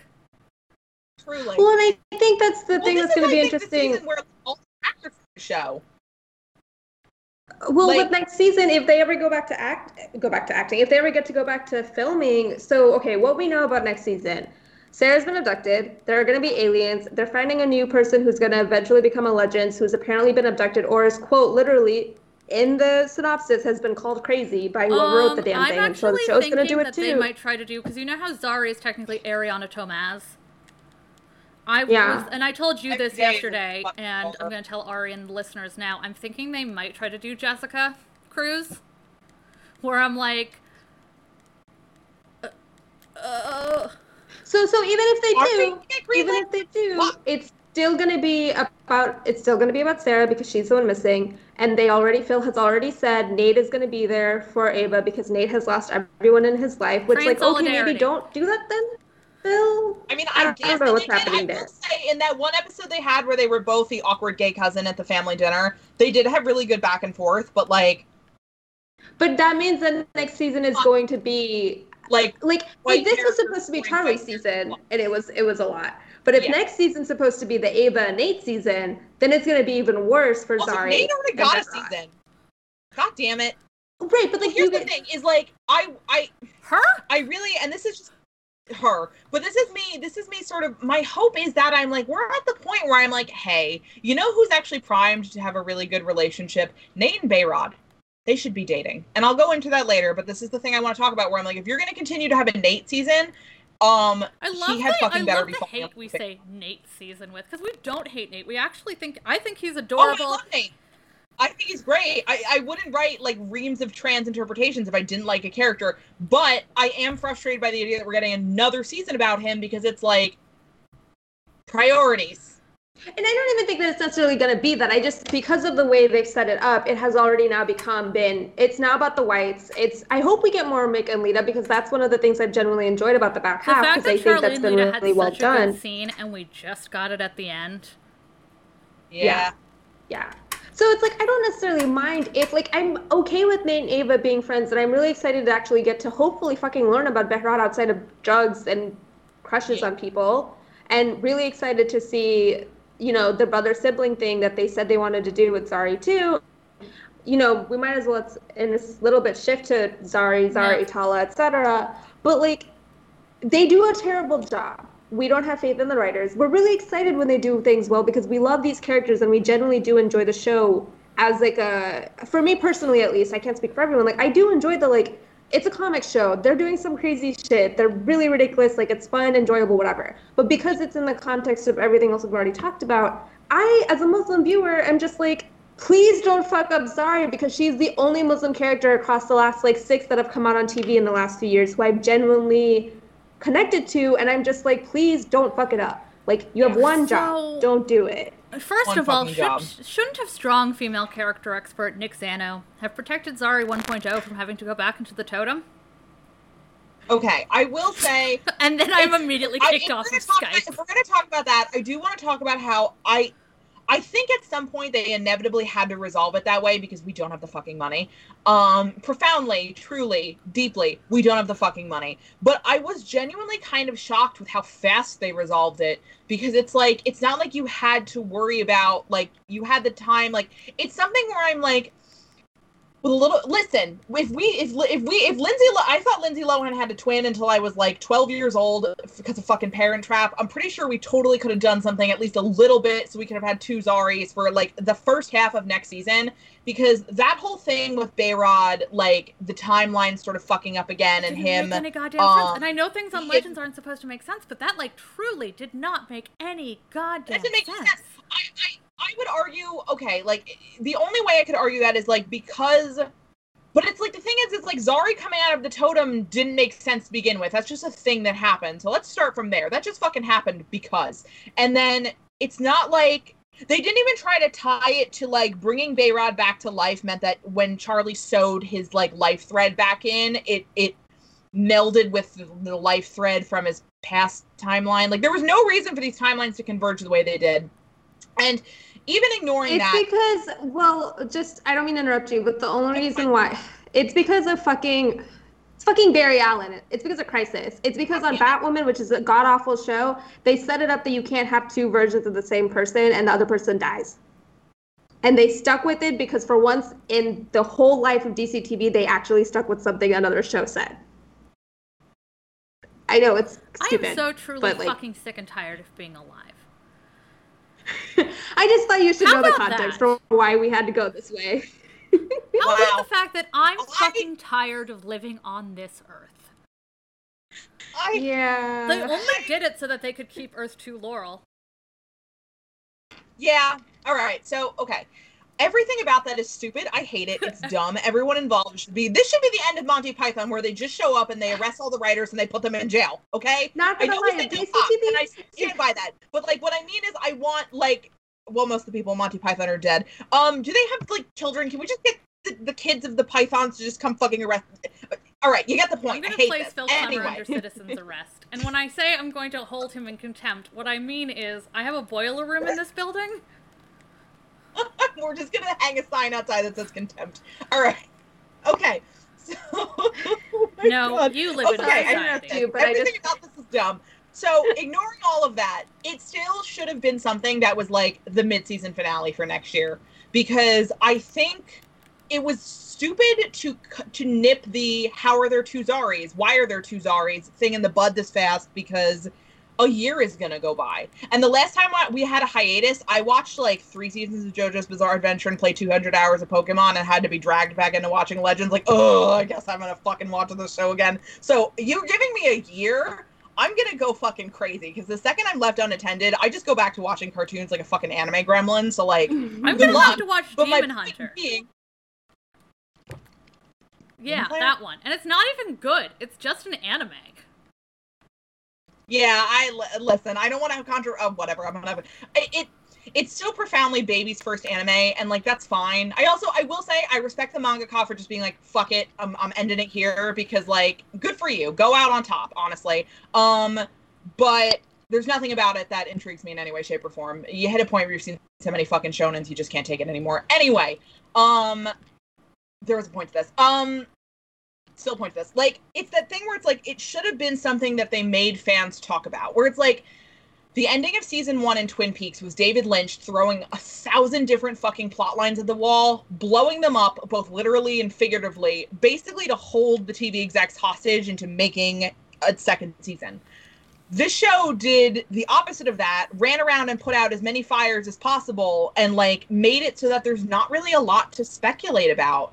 Um, it's something where it's like keeping around the two Zaris would have had people going, wait, how the fuck does that work? Like they would have been talking about like how is this going to impact the show? How is this going to impact the characters' relationships? How is this going to how, how is this going to fucking feel for Zari? How is this going to feel for Behrad? How's this going to feel for Nate? How's it going to feel for John? Like you have all of these things that we didn't even really get to explore because they immediately just shoved her back into the metaphorical bottle and it was just not a thing. And it's like that's a, just a dumb move ignoring all the optics, ignoring all of this, ignoring all of that, it is a stupid fucking move because now you've just sort of what's there to talk about in the, the next year or so? And that is where the four months thing really frustrates me because you could have absolutely cut a different scene, given us literally a solid two minutes of all of the characters being like, shit, at some point we're gonna have to grapple with this. Let's spend our like for the people who are still on the ship, let's spend our time with original original you know what I mean, original Zari Yeah. and go from there. But instead they do all of this and I completely absolutely agree that like having two Zaris would kill Tala, like that's whatever. If but they they should have gone in at the like beginning knowing who they wanted they should have known who they wanted to keep because Phil's interviews imply that they hadn't even figured it out until they got done writing, which is a problem. Fucking break that shit right now in May when you're writing, not in. The, well, they filmed what they filmed in February. In January when you're breaking the finale. Uh huh. The legends have a real problem, and like sometimes I guess it has created better narratives, but they have a real Yeah. problem with like not sticking to shit because they feel a certain way. And I'm all for like sure letting your characters tell you where to go, but you never actually let the characters of color tell you where to go. So what Yeah. the fuck? So what the fuck? I mean, surely so much of this is so what the fuck. But like, it's just it's something that would have served as a great clincher for the ending of the mid-season to a point where it's like I get mad thinking about it because it was such a sweet scene where she's like, "This time it's my turn to protect you," and I'm like, "Hey, you know what would have made that meaningful? If we got to see Zari 1.0 interacting with Behrad more and her making that decision with all of the knowledge of what Behrad did for her in the previous timeline that Behrad doesn't know about." And on one level, it's like, yeah, we don't want to just redo the same timeline we just had with Zari 1.0 and Zari 2.0 again, but like, don't you dare fucking tell me that this show doesn't love repeating shit. Like truly, you think they would be upset about repeating a plot line? And also, didn't fucking like Hegel say that everything happens twice? Like, I yeah. that's a hell of a thing. But like, I. It would have made so much more sense. It would have given you room to let the first half of this season be about them. And on one level, yes, oh Christ, the optics. And it's like, no, we don't want to see violent things happening to Behrad because oh Christ, the You current literally could have had things But, with like- Behrad. It's like either he's a stoner or you're showing violence, or literally like with Atropos killing him or with him being shot in the chest, you're showing violence be enacted upon him. It's like that problem that fucking Young Justice had, where they had that character who was supposed to be a Muslim, and then everybody was like, "So she can't die, so you just keep showing a Muslim woman being brutalized," and they're like, "Actually, she's not Muslim. She just likes wearing the headscarf." I forgot about that second part. Holy shit. I just think that like What- Behrad, like, what was the point of bringing him in? Because here's here's what I'll say. I think it's really weird because I mentioned this before jokingly, but I generally do think par- the the like ten percent of why Zari gets any like support from the writers and that like they try at all even a little bit beyond Tala advocating advocating for herself wow that was really southern is that she was created and added in solely because Marc's sister-in-law is Muslim. So even if she doesn't watch the show, I just feel like there's this level of like, well, my sister-in-law is gonna kick my ass, so I should at least try. But Behrad, they literally were like, we need another character, and we're gonna do like within the story they had written about him because that's what brought Zari's character onto the ship. But I mean, for this season specifically, like, okay, he exists now, but he's never allowed to do anything. He's best buds, haha, with Nate, but we don't actually get to see that develop in any way, shape, or form beyond it being well because he replaced Zari. So there's this whole just backstory that's non-existent. He's supposed to be technically faking that he's in school for five years. Like there's all these things that we don't know anything about, Yeah. and it's just really frustrating because mentioned in one episode and then I never mean, brought there's up again. also the whole thing that, like, okay, so Behrad is really good friends with Nate and hooked up with Charlie. And we never address the fact that, like, I think we all know what the writers were doing with that. And you Yeah. guys could have just fucking talked about it, and we would have been like, uh, okay. Um, and you just, like, not to, I mean, here's the thing. I actually do enjoy Zari and Constantine as a ship, but it shafted Same. immediately all of her other relationships. Where Yes. I'm like, Yeah. wh- why? Her? Which yeah, For and him? again, it become it became it became completely pointless for them to do that because they've removed any of the drama that might come in from having two Zaris. Like that was such a dumb fucking move. Um, truly. But it is also just infuriating because it's the thing where like I mean the Behrad thing where you're like, why did they even have him? It's like I really I I, I want to like him a lot. I do. I I I'm really angry that they're not really interested in giving him things to do. Um, I think it's that sort of thing where it becomes like you have to, if you are gonna make all these fucking characters, you have to start doing something with them. Um, and my only hope is that next season he will get more, and if he doesn't, like it's gonna be another one of those nails in the fucking coffin because it's like you can't. It's just frankly, especially from a show that prides itself, and I would argue is its strongest point, character narrative, character growth, and character arcs if you just have Behrad sort of hanging around being like a one note comedy relief thing for much longer, it- I, I start I start losing things I can credit you guys for because it's like I have to then start saying, oh, they're really good with character narratives, except for like this one guy. They haven't really figured out what the fuck they're doing with him. And like it would have made so much more sense like to, to see Behrad like being really protective of like both versions of Zari because like he doesn't like he's so worried that this is going to mean something really bad for his sister and he's trying to protect her and like Zari 1.0 remembers what happens and doesn't is like afraid to tell him and like she doesn't like you could have done a lot with their relationship by this being a thing with Behrad where it's like and these I two timelines this are is trying not to about ships either. But the second Zari 1.0 was back, they're like, okay, throw her with Nate. That's done. Zari 1.0 Yeah. is with Constantine. Zari Zari 2.0 is with Constantine. Zari 1.0 is with Nate. Behrad gets no screen time. We are so good at this. We're, but also that fascinates because I'm like, if the CW loves anything, it's stupid bullshit drama. And I would, I would argue that this is the embodiment. I'm like, I cannot think of a more batshit fucking, like it.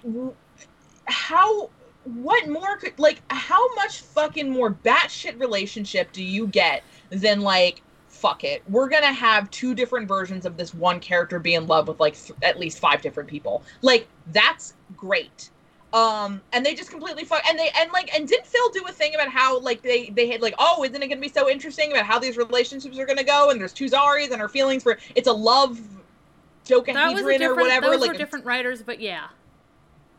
Yeah where it's like okay well that would have been interesting except then you did then and you also just, them being like Zari 1.0 is definitely gone forever. She's You're in the leaving it. totem forever. Where I'm like, I want confirmation that Amaya is in the totem. Number one. yeah Two, that doesn't make any sense because the literal way Zari 2.0 gets By to see going her is the by taking totem. whatever Where I'm like, so did she literally because now they realize she was in there? Is she now just purely spirit? Or is it because of like if she I'm exists like, at all now that gonna do a Behrad thing? exists? I mean, if they were, they're not going to do this because that would require giving Zari more development. Um, I would think it would be really interesting if, like, the secret, because you know they always love to have their twist villain.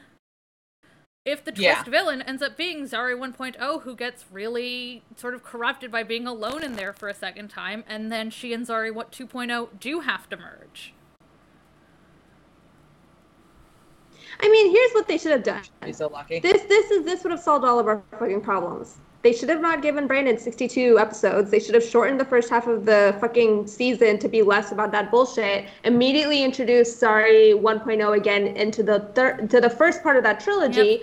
Get rid of one of the shows that they sit on so we can have more of Charlie and let Charlie have the finale like she's supposed to with Tala being Zari and Zari with a way that like they could have literally called up wherever the fuck they made Orphan Black and asked how What's Her Face did it. She That's played 60,000 goddamn characters. They could have asked, hey, give us some advice. We don't want to hurt our actress. She's up for the role, though. How do we do this across three episodes so she doesn't die? What did you guys do?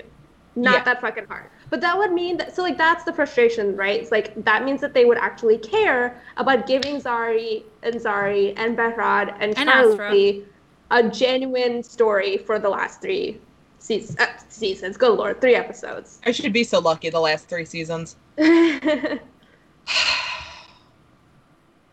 Which then sucks because like we did like the episode. It was fun. It was it's so weird because I'm like, listen, I we are now it is ten o'clock. We've been bitching about this for an hour Yeah, and we've got minutes. our last half hour to sort of do the the- fun live stream stuff. That's what I was kind of watching the clock for. Yeah.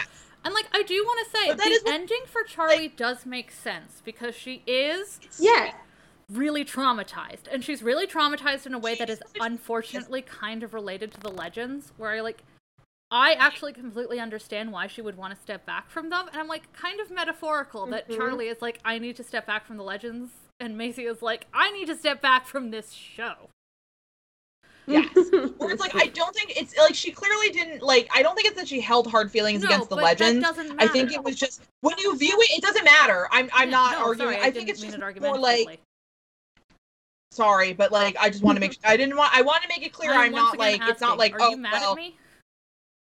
yeah I sorry I had a moment I was like I don't know if you're No. upset with me or something I didn't know if it's out of line or whatever. In any case, because I know everyone's obviously really incensed about what a shit show this turned into, but like. It is I think that our listeners are used to it after me being on the last however many episodes. They'll yeah, but I just mean in You terms of like it's a revolutionized where, this like, show. Do you see how on fucking If- topic we've been? I, I do my best. yes um and i do appreciate it. Um it is something where like i think my big thing is i actually genuinely I, am i mad that it wasn't like a, a, a proper send off quote unquote? Yeah i am. But did i think that that like punk rock cover of like a children's tv show like that's such a fun cute thing to do. It's actually like there's basis for it like um i know there's like punk covers of like a bunch of like kids show like themes because it's like a fun like you know like ha isn't it so cool to do this with like heavy guitars and shit? But like it was such a cute thing in the context of like charlie getting her band back where it's like when you stop and think about she as much as we love her as a legend and i know she loves this team and all that she did sort of she she spent like when you view it in the context of her life the legends were like this hard left into a bunch of crazy shit and family drama that she'd spent literally centuries trying not to bring up. So it's like it does make sense for her to be like, okay, well, I would like to go back to not having to worry about my family and being She and, and being didn't in my punk rock. come on the ship.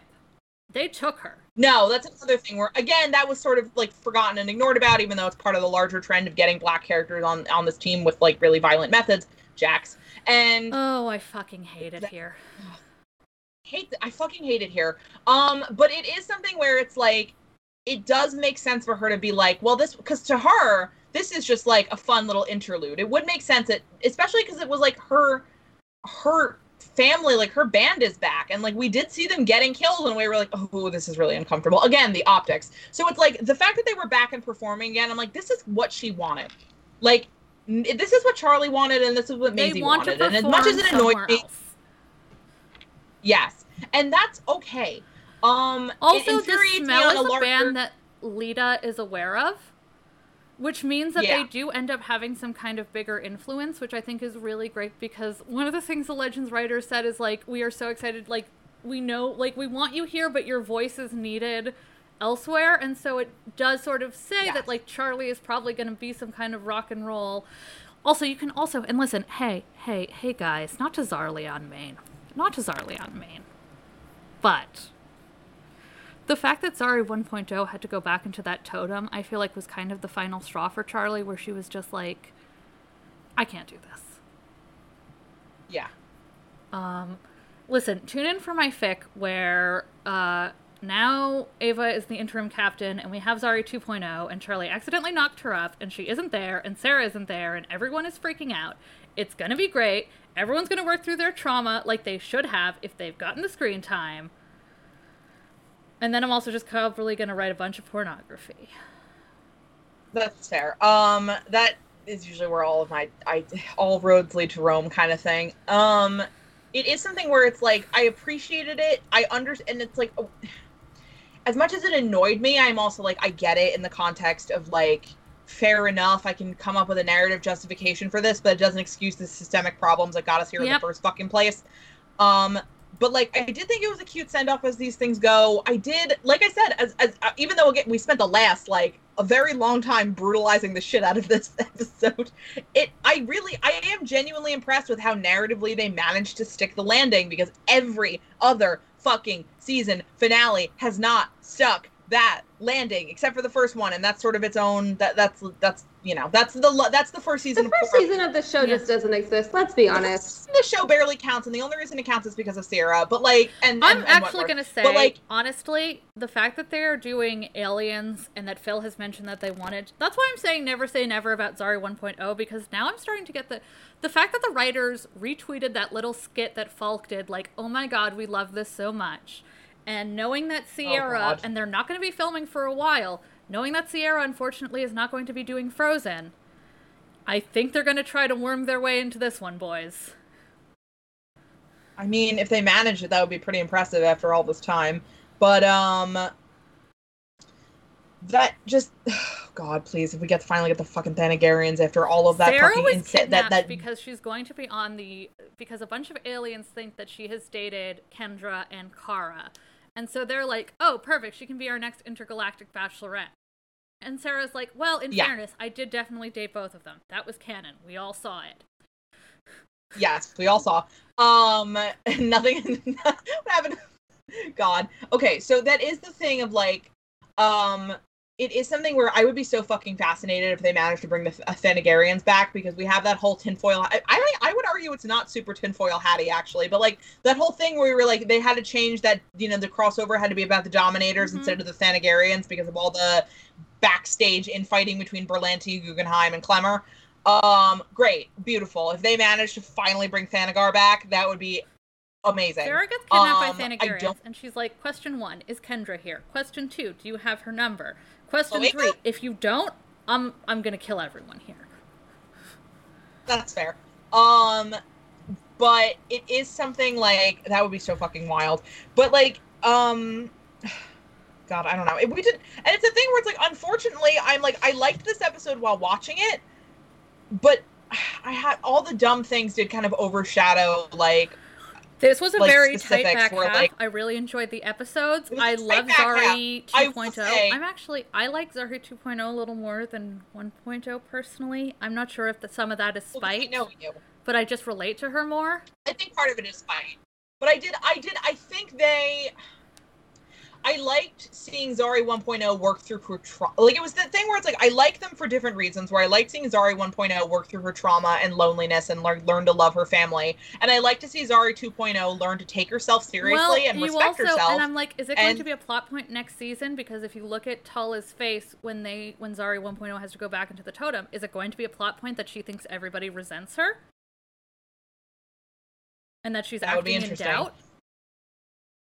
Yeah, that would be. I fun. mean, and that's where I think the stuff with John will be interesting because fucking Matt Ryan was like, I don't know what's gonna happen. They're probably gonna have me fuck shit up again. So it's like all of the actors are very aware of the fact that the writers just live in tropes for each of their characters. the writers and are just cats knocking glasses off of tables. Right. So like at what point then I mean I really did end up growing to really like John and Zari together. Like it's a lot Yeah, of fun. I like it I a lot do like actually. it. but so like I'm cool watching them continue to like explore where that takes them but only if it be if they still get to be individual characters and because at least with this season this next season being about finding um Sara and it's not because John fucks something up for the first time in what two John and a Constantine seasons? voiced truly, It- it's not us. it's not us. I mean, so fucking profoundly. Um, because yeah, John John is the one giving the speech about how they're just like the Ghostbusters. Um, That's not that is something where. I, I will say the one thing I liked is probably summed up that we okay the bullet we dodged when you were like hey the Hall of Bad Ideas has podcasts in it and ice ran down my spine because I didn't realize you were speaking hypothetically and I thought that that was just a thing they'd revealed and I was like oh my god we I we was have like, to go. oh, we shit, have to go to into the witness protection program. truly just get in my car and drive right into the You ever ocean want but to like hop into a pelican's mouth and say, "Just drive"? just drive. but like, we did dodge that bullet. I was holding my breath the whole time. Um, it was so fucking. I I because like I downloaded a ton of stuff off of LimeWire when I was a kid. Because you'll never you'll never catch me now. Um, Rebel. like I was like. There were so many. Please, I, I, I, I am a big fan of like pirate all your shit. Make sure it's archived. Have backups. Have copies. Streaming doesn't mean shit. It Honestly, guys, if you want to keep watching Legends of Tomorrow, I'm not a Nielsen household, and I watch via digital antenna, so it doesn't fucking matter. Watch it illegally. truly. Watch it illegally. What what are you like? What are we? The cops? Go for it. Um, it. There was a po- right. Okay, so seeing the thong song come up was like that was one of those things on LimeWire, which was on there fucking constantly, and I was just like, okay, when the what song the, song first off, came out, I, mean, was again, seven years old. Now, first of all, they didn't make a joke about having 1,999 party points, where I was like, No, it's just shame. Cowards. But also, um, again with Nick Zano, it is truly that moment of is this acting? Can we legally classify this as acting? Where I'm just like, oh, he's just, oh god, he's just like this, like all the time, forever. Shit. Um, it. I will say because I was watching it and I was talking to Mia, and I was um, they were like, oh well, like how's your show going? And I'm like, well, right now they're fighting uh Joseph Stalin, Marie Antoinette, Julius Caesar, a random caveman, and like who someone the fuck else. was that and caveman? Who was that supposed to? Okay, I I, will say thought that the was, gag, I thought that was Charles the gag where they That- I was like, replaced oh my God, their the joke, statues. like- that was very good because they're all like, "Oh my god, that took so long." Kane. Yes. Oh, my shit. god. That really. Oh, okay. That. All right. All right. I'll give them that one. That's actually fairly clever. Um, but I was like, oh yeah, and they're all doing it right now, and the thong song is playing for some reason, and I'm like, you know, when this show is good, it's that. It's Genghis Khan coming to assassinate Prince Charles with a sword he got from hell. Incidentally, why didn't we get Genghis Khan back?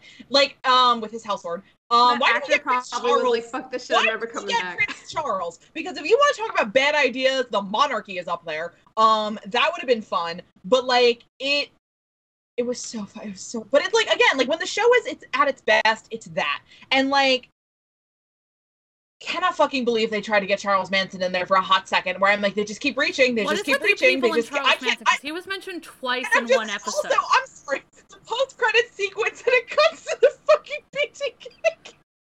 It's like in Mindhunter where they just keep having a closing credits BTK. Like, hey, he's still out there, and that's our fucking plot next season. We're getting to that point.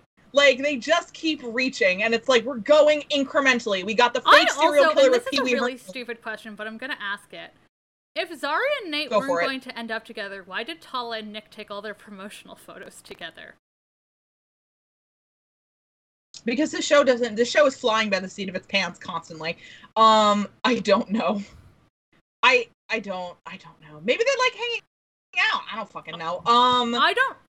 Wait, are you talking about the ones Yeah. where they were like Listen, I don't want to and talk about um the Tala and Nick theories I have because they're a little bit haram. So nobody needs to hear that. I just have a very certain instinct for certain things. no, but but are you talking Yes. about the promotional photos Yes, where they're like Marie staged? Antoinette and he's wearing the second outfit he wore during the medieval episode. I think it was really just because they filmed it at that time and they just put them all together. yeah, fair enough. they don't Um, plan these things ahead. No, They God, don't know how to plan anything. they don't plan anything ahead. Um, it is though like that is the show at its best, but we are getting like I'm like, and then we got you know Billy Joel, Demon Dog, and then now we got Charlie Manson like for like a a, you know blink and you'll miss a cameo. the but first still, thing I did where I'm like, they oh, said, uh, "Tell someone who's never seen the show," because I was at my parents, because that's the only place I can go. When they were like, "Tell someone who's never seen the show what Legends of Tomorrow is like," and I haven't posted mine yet because like this week has just felt wildly inappropriate. I do have it. I'll share it at Yeah. some point, but um, I literally turned to my dad and I went, "How do I get in touch with David Berkowitz?" oh Oh god, my god. great, great opening. Surprised your dad doesn't know. I mean, honestly, that was my issue as well. Um I just this uh, this season, if we just oh. want to do like quickly, this season had a lot of like cute things. Um overall the characters stayed true to themselves. It was but it wasn't Yeah. tight and it was really mishandled. no. Second half was was tight comparatively, but like oof. And like knowing that this is Oof. Maisie's last this is season and you guys thought that you were doing this for her and that you were going to do this for her because you love her so much and you just completely fucked the pooch on that one kind of Yep. sours it. a little bit. And like it, we are hitting that point where it's like we're getting to six seasons, so all of these problems are starting to become more and more apparent, and it's like the damage is, you know, like the the it's that thing where it's like we talked in the recap um of the first half where it's like how like Grey's has like a thousand Yes. fucking So here, please but, say like, what the you're going to say about show Grey's that you said to me last night. Yes. Oh, frack. I said a lot of things. Uh, oh, just that they have like a shit ton of characters. And like, I've made the joke before, but Legends really tries to act like it can be like Grey's with the ensemble and also the fact that there's constant people fucking each other. Like, it very much feels like that same energy, but because the show cannot parse through the like sheer number of characters they have, it doesn't work. Because the way Grey's handles it is that each season, every single character gets one episode to like really shine and then they all rotate being in the background Yeah. but in this season they try to do it with everyone simultaneously Yeah. and so it's like we're just gonna throw all of our plot points at the wall and whatever sticks will be what we write in each episode they try to play it just- every single season of Grey's at the same time in terms of how they handle this. And What if like, we that did doesn't like everything on top of each Yeah. other all at once? Acting. Very fast. Um, what because like meredith and so meredith from Grey's and sara are similar in that like they are the main characters and they do take up a lot of space but they're well especially because ellen pompeo has gotten a huge raise. As she let me rephrase. She deserves in that she does a lot of work. She doesn't need to be making that much money because no one needs to be making that much money. But Yeah. because of that, she is allowed to act as little or as much as she wants in each episode. So we still get to see all of the different other characters. And Grey's has like a solid 20 now because they have all those interns. Interns. But Yay. Legends, I just think, can't figure Yeah. it out. And so it- it does a disservice to everybody. And now that it's season six, nothing's going to change. But like, at what point? And also, realistically, just because of COVID and everything else going on, if this becomes their last season, are they planning ahead? From No. every last season we've seen, they don't plan ahead. So The then answer what is happens no. when the finale occurs and it's garbage? and it will be because and again it is their choices that have gotten them here like there there are things that they Legends could be doing to make this as better a and show they're is literally just the Onion article that reads, "If only I'd listened to virtually anyone." Uh, seriously um like I are- think I think they've reached a point where they have figured out like they figured out a little bit better how to do the A, B, and C plots because they let Mick kind of run around on his own with Lita, and they did a lot of that. And like Nate took a backseat for better or worse in certain ways. And so I feel like they're trying. Like Sara was gone, Caity was gone two episodes because of directing, and I'm sure Jes she's gonna want to direct again next year. um, because but she like, also did the director program, so we're probably gonna miss Ava for a couple episodes, and I'm not quite sure how they're gonna do that. Ava Right. went to the And Tall so, People like- convention, which is a convention for tall people. yeah oh god what if they have her going to fucking stab con and then i have to just Well, so here's the so all of whatever the box is full now how they are allowed to film should they ever go back to filming will have to be very different they cannot kiss they cannot hug they can't do any of that the fight scenes are going to have to be different. The plots are going to have to be different. Are they going to do like mini bottle episodes with an episode where like half the team is in one room the whole week for that week? We don't know anything about that right? But that's going to be part of the issue. So now all of our suspicions have to be filtered through the like they could barely write when things were okay so so now when COVID is forcing them to like all the fucking Avalance people are gonna be like, Oh my god, why can't they kiss? Or maybe like, You're all really annoying, please shut up. not everyone, but a lot of them. But like that's the thing, right? Like how do we know with any show, it's not just legends. Um, a lot of the TV shows are really struggling with like all this writing rooms just came back literally last week. And now they have to break a whole season and assume that they're gonna go back sometime this year, but maybe not.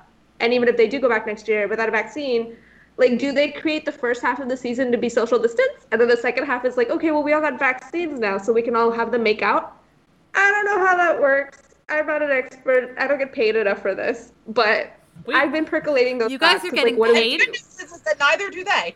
They are no longer experts. Um, no i mean like the studios the Oh, real people who get paid billions of bucks to just pretend like they know what they're doing yeah, you'd be so lucky. God, but I wish it- that were me. truly. Um, do we? We've been really fucking mean to this season. Um, and it deserves it. But I guess I know at the end of every season finale, we think about what we want from next season. Um, and I've always been, I've, I think pretty much every time I've said I want the fucking endless to show up, but it's odds are low we're getting that because they are doing that Netflix Sandman series that might, well, probably not, that that one might not come out for a couple years though, given the givens. But I'm assuming we're not allowed to use the endless anymore. Um, but do we want to talk about what we want to see from next season? Or is there anything else you think would make a better Um, question? I mean, I have some fan questions if we want to answer those first. oh yeah, more important. yes oh my gosh do we have fan questions We do who have are fan we questions. I got Yeah, I them. mean- you guys can put them in the chat. I'm looking at my Tumblr inbox right now. Um, we're just gonna try to. Okay. Uh, someone asked uh, favorite outfit from this season and what do you want to see from the Tarazis next season. Um, my favorite outfit is obviously Zari's. Um, Marie Antoinette is Zari's Rococo outfit. I thought that was absolutely. Now I found out that they got the dress from just costuming because Winona Ryder wore it on an episode of Drunk History like four years ago. oh my god that's so funny Um, and like making that dress is gonna be such a fucking nightmare, but I am excited to one day make it. Oh god, the wig is gonna be worse. Oh, Uh, I'm taking the wig, so. Uh, I mean, like, I loved. I. I mean, that's also the other thing is that like I liked Zari 2.0 dresses in a way that like I dress not exactly because um I have a really big chest, so like all those blouses she wears, I'm like that couldn't happen for me. No. But um, I loved Charlie's braids when she was wearing that mini skirt. Also, that was an extremely good look. Um, and my hope for the Tarazis next season is actual independent plot, maybe just with each other. Fair enough. Um, Sahara, do you want to go next? Sure. I was gonna say that I think so. The sorority episode really just gets me because literally John's house looks like the entry to my sorority house, and also those outfits are absolutely outfits that my friends and I have worn when we've gone partying into things. So definitely all of the outfits from that episode, especially Zari's. And then I think as far as Tarazi's go, like I really do want. I mean, I don't know if they're gonna be able to cast for flashbacks because again, guest stars, blah blah blah. But if they can, like, I would love to see like. So in this timeline, like Zari 2.0 grew up with a brother. So I want to see like a flashback to them being kids because I Yeah, just think it'd be really. Is Ninja? Where's the fucking dragon? They said they were going to address it, and they fucking lied. Yeah, where's the dragon? And We got a lot and to complain about. Fuckers.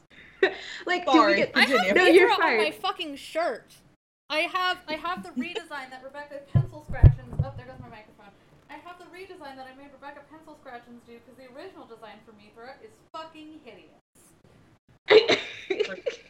I mean, I I argue they could have done the low po- the the low poly model of Bulbasaur from Hey You Pikachu, and it would have been much better. But like, they tried. Mm, okay, tried. But like, I just like dragons. Like, you know.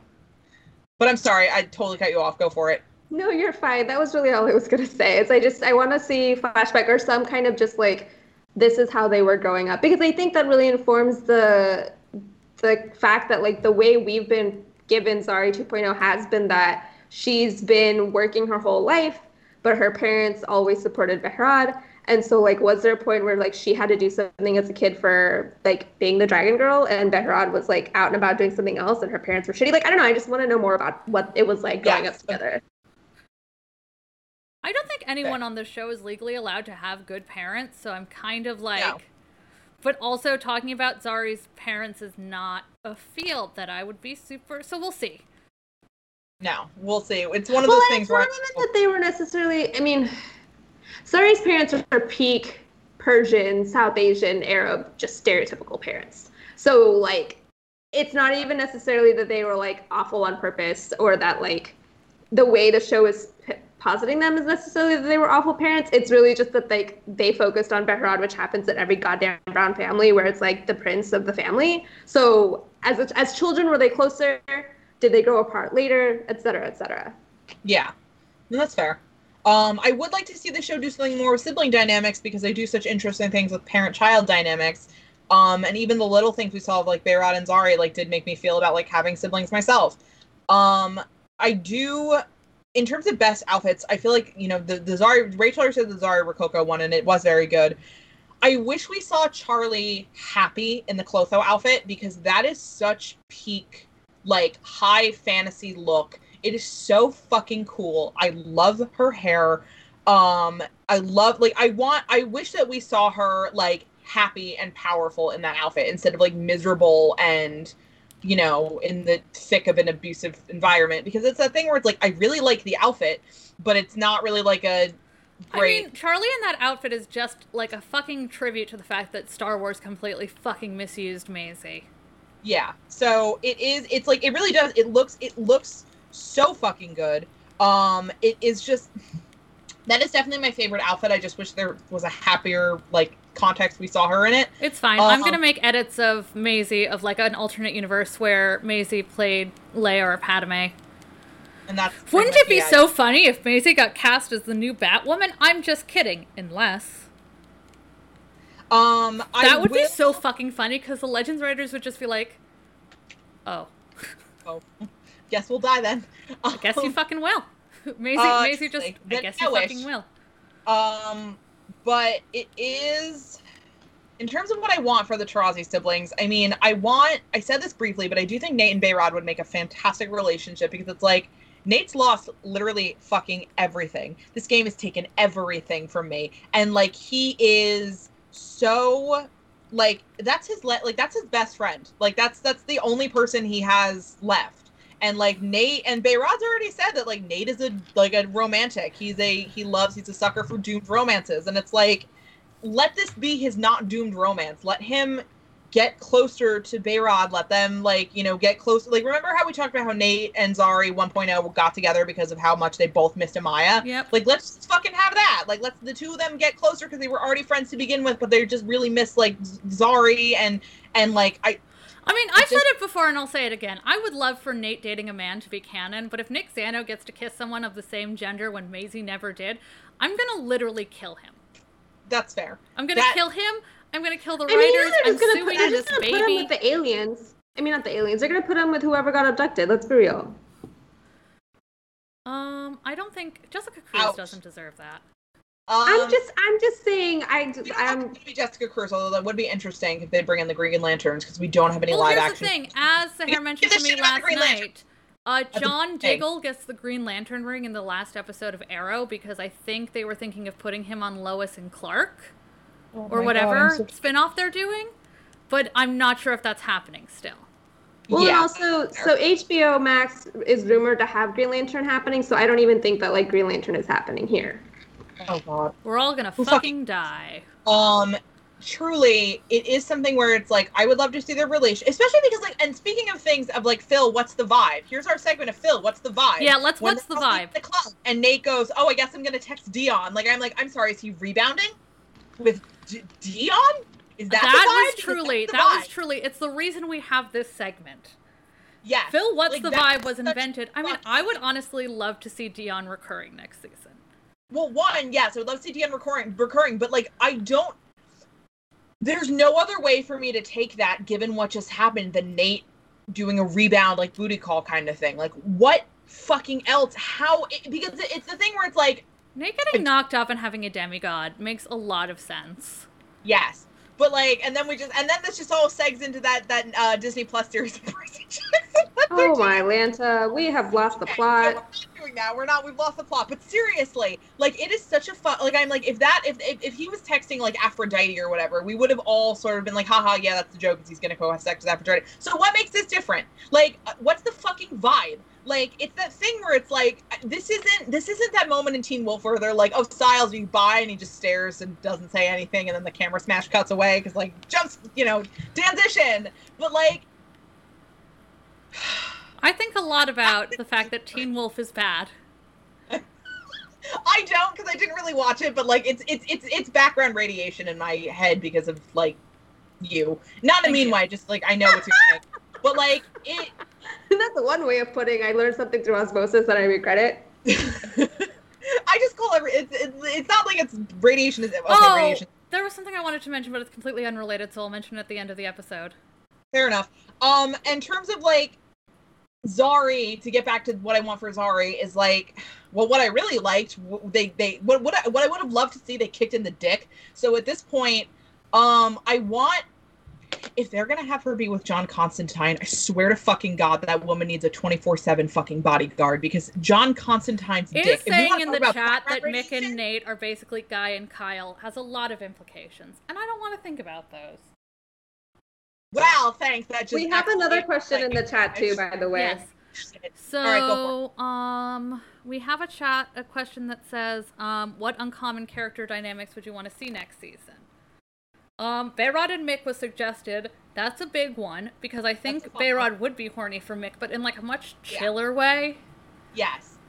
That's In that because way- you think everything everyone's horny He, for Mick. he seems like the kind of guy. who If just seems like everybody- if I- find him attractive. Here's the thing. I personally am not horny for Dominic Purcell, but if I didn't want to Yeah. think that everybody was horny for Mick, then why are all the characters except Sara and Ava horny for Mick? I mean, Dominic Purcell's gray beard is kind of nice, but it's cool. Yeah. Well, you said but it, not me. um, it- uh, that would be a fun one. Um, I kind of. hmm. I don't. It's not that I don't want to see Behrad and Astra interact. I don't want to see them interact for the I express actually purpose am kind of hooked up, thinking. But I would like to see them interact. I liked Gary a lot when he was interacting with Astra, and I'm like, I actually wouldn't Yeah. mind that. That would be fun. I think they, I Um, think they bring out something. I mean, that is pinnacle. He makes me laugh. Yeah, But I mean, I think Astra could really use a relationship like that.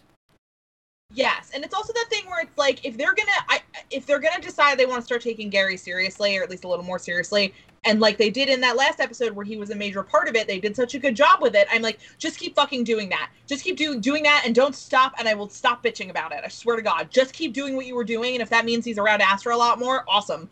Um, it's hard for me to be like, and this is almost kind of a point in the show's favor where I'm like, we have seen almost every single major character dynamic kind of explored. Um, I would like to see Ava I and need more Gary Behrad. 2.0 but- and Mick. No Yeah. reason. Because that kind of lost. That got lost after Yeah. Lita got No brought back No particular reason, Yeah. but I do need to see it.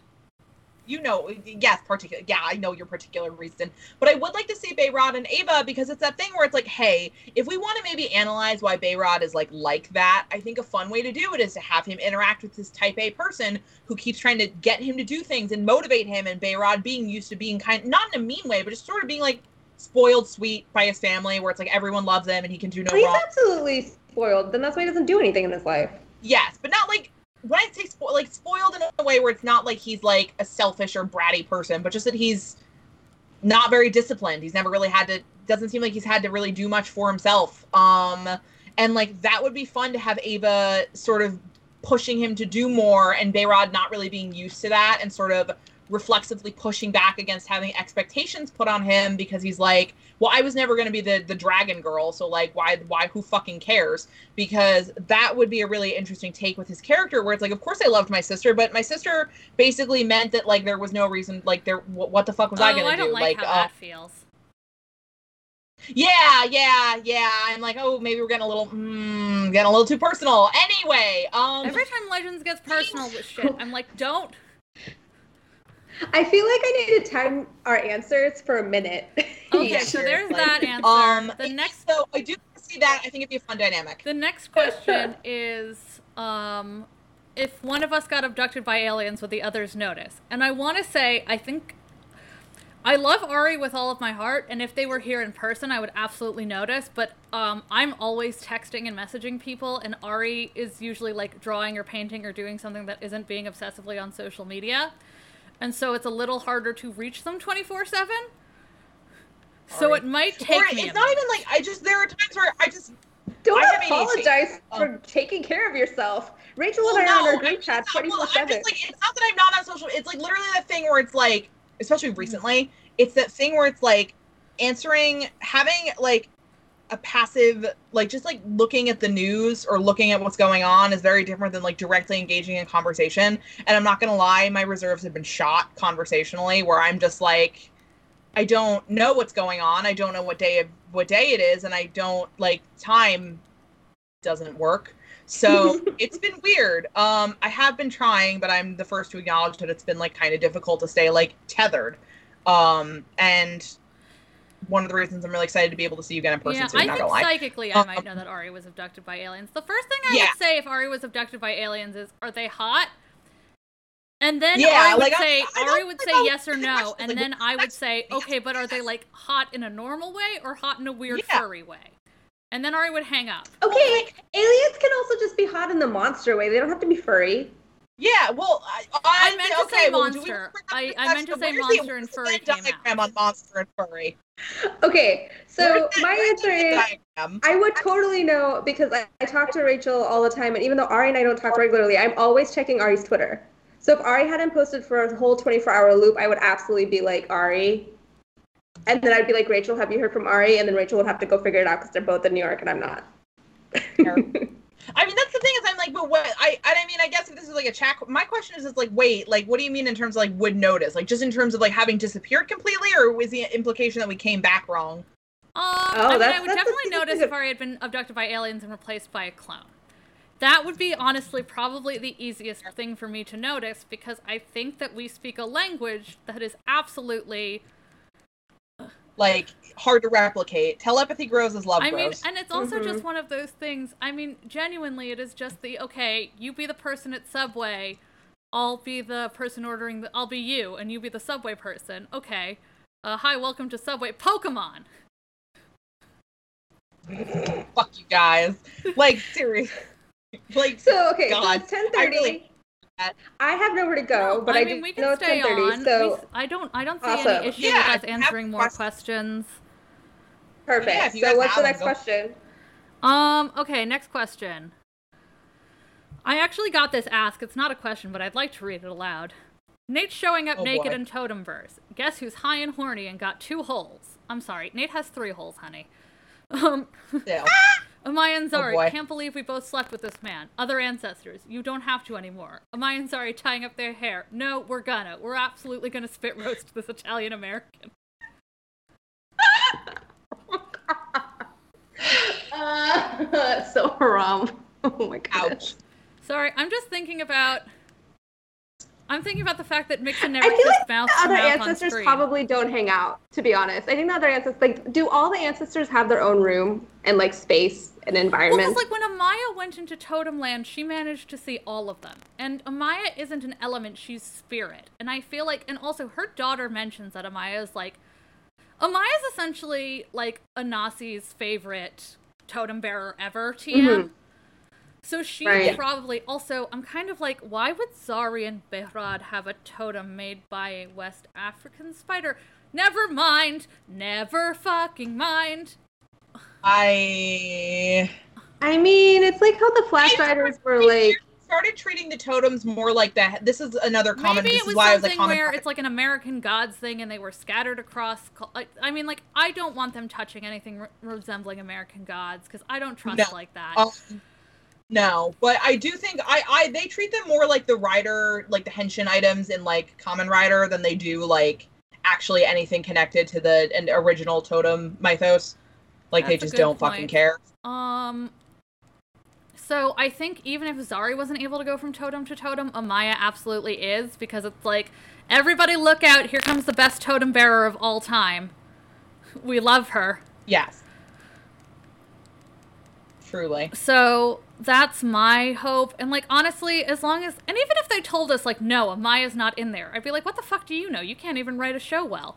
Truly. I mean, Idiot that's the idiot can't for. even make his own pancakes. Fucking idiot can't even make his own pancakes.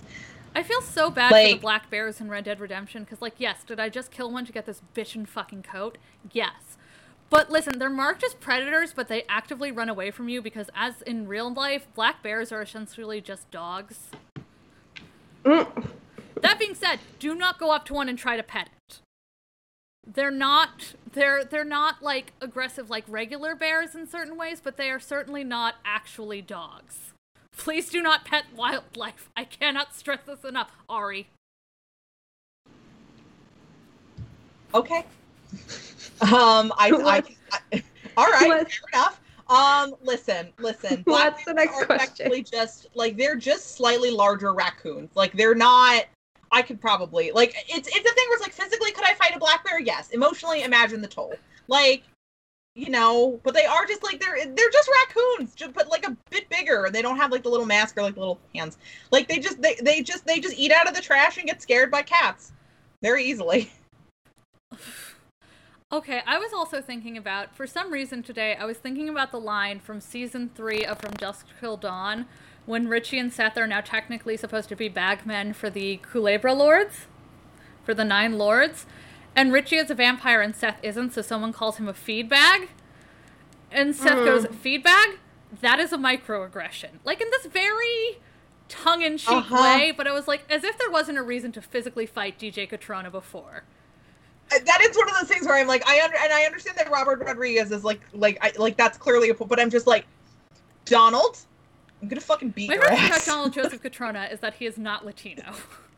and yet, and yet, he has such dirtbag Italian. It's like, remember when you were like Grant Gustin's from New Jersey, and like, well, that isn't from New explains Jersey, everything. Though. He's actually from Virginia, which kind of tracks. I mean, I guess, but that is he, it, he, he. soul Oh Grant Gustin god, from New Jersey. It like he has that same like uh, just uncomfortable gas station Guido energy. It's Where exhausting. did, Oh where Um, did he even God. get it? So- Is that appropriation? Truly, especially now that he's in full, here's how Grandis can still win mode. It's like, okay, oh god, There oh was god. a we're guy on Guy's Grocery Games. Oh, there was a velocity. contestant on Guy's Grocery Games last night. So it was the pizza making episode, challenge episode. So they, of course, had one guy who's Italian from Italy and one guy who is named Joe and owns a pizza shop in uh, New Jersey near the shore. Okay, so like that could be if you fucking close anybody. your eyes, I'm continue. sure you could picture him, and it would probably be right. And so for one of the pizzas, he decides to make broccoli rabe, and he's making it. And he goes, "My grandmother has made me broccoli rabe basically every day of my life, so this is for you, Grandma." And I'm like, "All right, I forgot. Number one, yeah, I bet she did, you fucking asshole." And number two, I forgot Yeah. that the real Italian American point is not to have sons, but is to have grandsons. Oh, truly. It's like that weird cycle. Like it's like once. I mean, like not that they don't spoil their sons, but it's just it continues. It, That's why it is Dot truly wants watching so cycle bad. She's in getting real really time. sick of Nate. She's like, I need a grandson like Yeah. now. Yeah, it is, I, it's it's that thing though where it's so wild watching that cycle perpetuate itself in real life, and then watching your mom and your aunt like be super resentful of it, and then continue to perpetuate it, and being like, "Are any of us gonna learn? Are any of us gonna learn? Are any of us gonna learn? Are any of us gonna learn?" And the answer is no, and that's why I'm not having. She's just gonna show up and be the reason why Nate gets like a stable girlfriend or boyfriend who never Let leaves because Nate have they're it. just gonna have to make it Were there any children of Dionysus in the Percy Jackson series? I don't know enough about it to say. Do uh, anyone in the chat know? Because I wasn't. I super don't curious. think so. No, I just read them. okay, Actually, there we were. can have Let a go. Nate have one of those. Yes. When did Dionysus get a kid? I forget. Not in the I don't know. I but Dionysus in- had incredible Grunkle Stan vibes, which was like the only thing I really remember about the series, but it was actually really fun. Actually, I'm just waiting for the last chapter because I fast passed Lore Olympus. I'm just waiting for the last chapter to come out publicly because it's uh, emotionally for me just like an oh let's we don't have time to unpack all of that.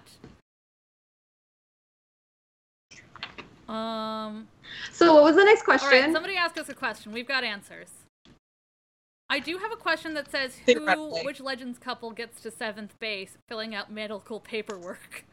And I'm like, it would be very strange that all the Legends are in seventh base with Ray and or Ava. Just like, see, here's Oh, where God, you yeah. work for your copay. I don't know what that means. Isn't it just Gideon who did all of their insurance paperwork for them because otherwise They they're gonna die? Yeah, that's fair. Legends really is whoa. I Listen, had mustard. They do live in the United States and they are technically required to have insurance. I'm just saying. Um, somebody just pointed out in the chat. They said his children are called Pollux and Castor, and I'm upset because that sounds a bit too homestuckish. yeah, I definitely, I straight up just forgot Well, those two existed. yes, Press well, F. Yes, you're right because the, the the Gemini troll actually, funnily enough, is called Sollux Captor. So like, um, I we're not going to talk about Homestuck for long, I promise. But wasn't that um weren't those the children of Leda, or male, or am I thinking of something else? It I think be. those Yeah, are supposed to be fuck it, Leda's. They're either Leda's children or like an Andromeda's other brothers. I can't remember. Um, someone asked. I had a question for Ari. If Zari 2.0 were a Pokemon gym leader, what would her type specialty be? I know what my answer is. Um, it's that thing where it's like fairy seems like such a cop out. Um, That I, gonna be my I want to say I honestly want to go for like Jasmine vibes and say Steel, but because I always kind of have Mitra, I think of Mitra as like a Venusaur. Um, because it's the closest analog design wise. I do like the idea for having a grass team, especially because she's like, oh, I have to be out in fucking nature. I mean, trees everywhere, trees. What the hell is this place? And like, still being like this super like dolled up businesswoman, and then just like her gym is just like a, a greenhouse. I It's very really good. like her as Dragon because also she and Raihan have very Yeah. similar energy. Yes. Oh god, I love Raihan. Um, yeah. Uh, oh my god, shit. They really have a lot in common. Fuck. That's really cute. Um, Oh dear. yeah. Okay. Fair enough. Well, cuz like I mean, we're literally like it's like yeah, absolutely. Like um that's so cute. Um I do think Dragon would yeah, cuz she did get a dragon, but I do I do I do also like the idea of her having to have like sure. having to like kind of seems more like a beauty contest person than a gym leader. Zari That's 1.0 is a gym Uh, leader. Coordinator. 2.0 is a beauty contest. Yes, coordinator. They the anime called them coordinators. Um That or she's the dragon gym leader and also beauty coordinator. Yes, well, you have Iris. She has like um Iris from Black and White Two vibes. So Iris is also like not white. Like they don't like specifically say black because it's Pokemon, but like she's like dark skinned. Um, yeah. Pokemon has a Pokemon has kind of an issue with that. Eh, Haven't they been have, Eh, haven't they been noted is- as having an issue with that? not again. This is not, but like it's not. There are they try hard but it's not the kind of series that brings up any issues. Like it's not like it's a thing where it's like they're not. I mean, I, frankly, I'm really glad they don't try to have a racism metaphor or anything like that. There are a decent amount of dark-skinned characters in Pokemon, yeah, Castor but they and Pollux don't like. They, Cly- are Helen's brothers. yeah, Clyde and Nestra and Ellen. Um, that is something where Pokemon just doesn't really have like real world racial analogs because it's supposed to be like its own thing. But you know, they did I do I have to say I appreciate the fact that they made what seems like a very deliberate effort to make a lot of people in the UK themed region like non-white. Um you know, and not do that thing that a lot of fucking American and British stuff that should know fucking better uh do where it's like well it wouldn't be historically accurate to have like black people here right now where it's just like the the champion's black your rival's black your Raihan's black like they don't they don't use like they don't because it's it's a fantasy world game for children and also I wouldn't want them to do that because it's not really their place to but it could be so much worse and they haven't done anything actively offensive except for Jinx. Jinx was bad. Uh, Jinx was bad but that was 25 years ago. Not that it wasn't bad and not that it isn't still bad and i kind of just wish they'd just get rid of the Um, uh, design. Little Rachel But that's wants to point out that not a question, but I had subtitles on for a good number of the episodes, and a lot of John's Latin was pretty accurate. name. Um, so actually, as I watched Doom Patrol, and they brought in um the character who, even in comics, was essentially written to just be a John Constantine stand-in. And Yeah. the way they did him, I was like, there's no reason Legends can't do this. Like when he casts the spell, he uses like hot sauce and like the thing he uses to keep angels out is like a crucifix and he does like love me do because it's all about like intent. And I was like I think Matt could actually have a lot of fun with that. I think he's charismatic. Matt Ryan is nothing if not charismatic. I think unfortunately Matt Ryan Yeah. is like 20 charisma Yeah, and like negative one intelligence. and that's not his fault. That's God's fault. No. Um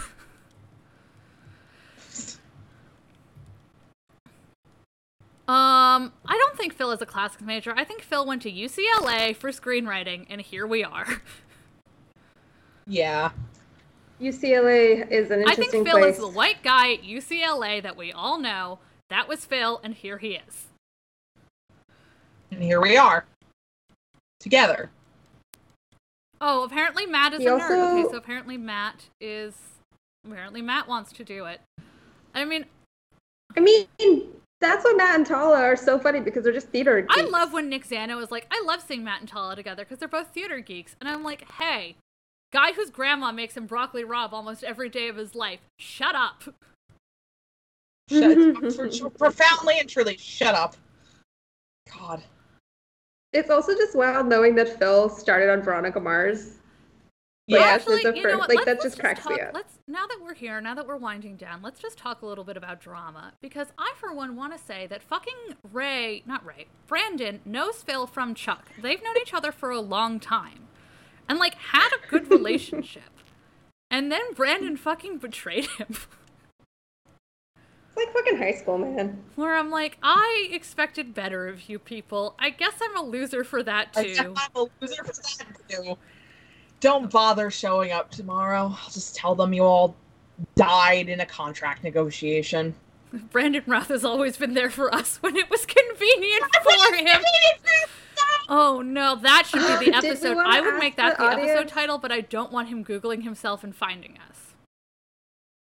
I mean, again, I firmly believe that someone in the writers' room has absolutely heard a few episodes. As terrifying as that You know, is. at some point you can only you gotta live the life you have. We can't live in fear. That's what rent is about. like, I'm just, you know what? Never mind. Um, imagining though, if the uh, whoever the sad intern is just happens to follow you because of your GIF set. Oh yes, of course. And of course I was looking up the legends. Me saying when the legends writers made that really nice thread to Maisie, me looking at it and going, "Is that my GIF?" wasn't even like malicious. Like people were adding them, like, "Hey, that's Rachel's GIF," and like I don't really mind because like I won't tell you not to bully them. I mean, I don't actively. Well, I'm at the end not the Brandon Routh. I'm not going to actively. they did ask for credit so they could and credit then they people. didn't credit. They did but, not. like- Here's why I think they might know who I am. Because they didn't credit me. Where I'm like, Well, I mean, to be fair, they might not notice your gift set, but still might know who you are. Um, and the other thing is, like, I didn't mean it in a malicious way. I literally just mentioned it in that way when, like, Sophie Turner was talking about the coffee cup in Game of Thrones. And she was saying that Nikolaj, they have, like, a sort of mains group chat. And was like, great episode, everybody. Looks amazing. Was that a coffee cup? yeah. Where I'm like, this is so sweet. I'm glad you guys love Maisie. And we're like, Maisie, we will do anything. Please come back. And I'm like, obviously you wouldn't do anything. But they want her back so bad. It's kind of funny. I'm like, wow, beautiful thread. Glad they like, glad they love Maisie so much. This really warms my heart. Is that my GIF? I yeah. Um, so we do want to ask though. We were going to throw around ideas for other possible shows. So here are some things that Uh, are slash episodes. We are definitely going to be doing a watch for Ari and I a rewatch for Sahara first time of Yu-Gi-Oh! the Abridged series, and we're probably going to do a podcast episode for it. I'm not sure if we're going to do it every five episodes, every ten episodes, Oh because god. there's like 80 episodes now. There's there's a lot So of fucking there's- episodes. He's it actually might just be that like I sit there like ten and years. just like binge until I can't binge anymore, and then I'm like, all right, it's time to pretty easy. discuss. I mean, again, the episodes are like They five get minutes long, longer except as for, he like, the goes on episodes. because he's getting more into. but it Yeah. goes over like 15 minutes. Yeah, th- that I but can nothing's over of. 15 minutes. I mean, we should all sit down and like on like Zoom or Kosmi and do it just like in a in a Yes. fucking clap. Yeah. Um, starting Tuesdays yeah. at 9 p.m. Eastern time when Legends would have been. Um, I'm going to be. I'm actually playing it now, but you can't see it. I'm going to be streaming Red Dead Redemption 2 from the very beginning, hopefully through the end of the epilogue, um, on Twitch. and I know that Ari and Sahara are probably just going to call in whenever just to see what's going on. Mm-hmm. I yeah, I will I will come in and hang out with you basically. I mean, here's the thing: is that like I I'm not funny on my own. I'm only funny with other people. mood. Sounds fake, but okay. I'm either fun. The only time I'm funny on my own is when I'm talking to myself, and that's I'm never like, it's "Haha, like it's like one, yes, this self." is funny, but it's also uncomfortable. So we're doing let's plays. Um, We we've do, talked. We do have a couple other podcast ideas we have been kicking around, but it's one of those things where it's like it totally depends on how the other ones go, um, and how much we do with the other two ones. Um, we are gonna get back to Mints and Box if you were listening to that. I promise. I really want to do it, especially mostly because I want to get into the New York Toy Fair. But like that's Yeah, you guys all have to stream the fuck there. out of Mint and Box so we can get into the toy fair next year. But that's neither here nor there. Um, I can Yeah, I can we'll- pay we're to do that. episodes out They at won't some point. know. Um, that's true. What do you want? yeah, hear us guys, what do you want to hear us? Yeah, if you guys have suggestions, Um, send to it the in. person who's saying that Well, you will watch us play just our RDR if I don't blow up my myself. horse, I want you to know I have never once killed a horse on purpose.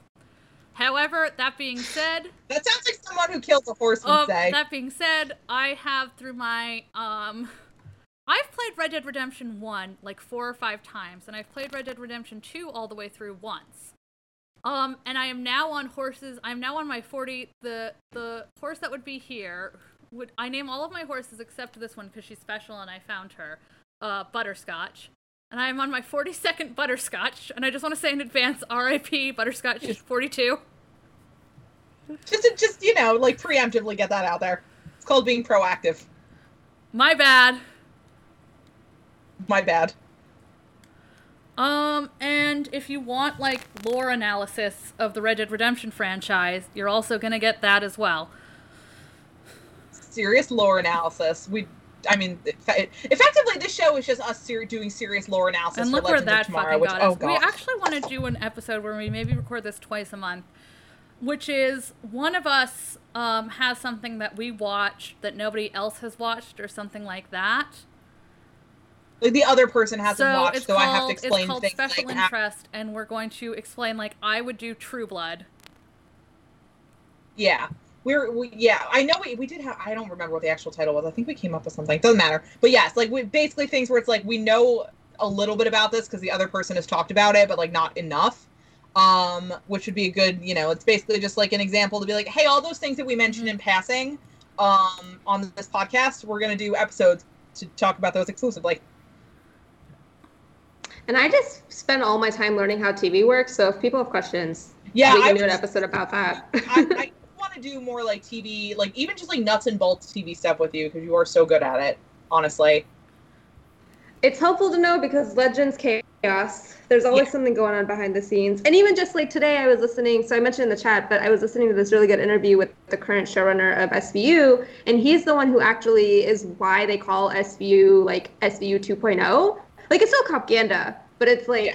let's not be awful anymore and have like shitty jokes by our characters, which I appreciate. But Yeah. he was talking about how, like, for him, he has bought um, last season, five of the writers were all completely new. They'd never written an episode of TV, and other showrunners were like, dude, that's a lot of work. Like, what are you doing? He's like, no, like, I want to be there to mentor them. So I think there's a lot to talk about in context of writing and crews and just all this other stuff that, like, unless you look it up, you don't learn because why would you? And Yeah. so it helps inform, like, what's happening because when we think of, like, edits too, like, yeah, Phil and um, the other showrunners have the final say, but, like, the person doing the actual edits, we don't even know their names. No. So there's just so much that goes into making TV that like is not at all talked about. yep. Um, so that's Make what's coming principle. up. Yep. Look forward Thanks to it. Thanks for sticking around with us for this season, and maybe we'll see you all on Legends in Review Yeah. in a fucking For year. Three years, incidentally. Cannot stress this enough. We've been doing this for three years. Like, what the fuck? And thank you so much for listening to this for three years. Three and a half, That is- actually. And three hours. Funnily enough, it's it's a group. It's a lot of threes happening right now. Yeah. Three years, three three hours, three people.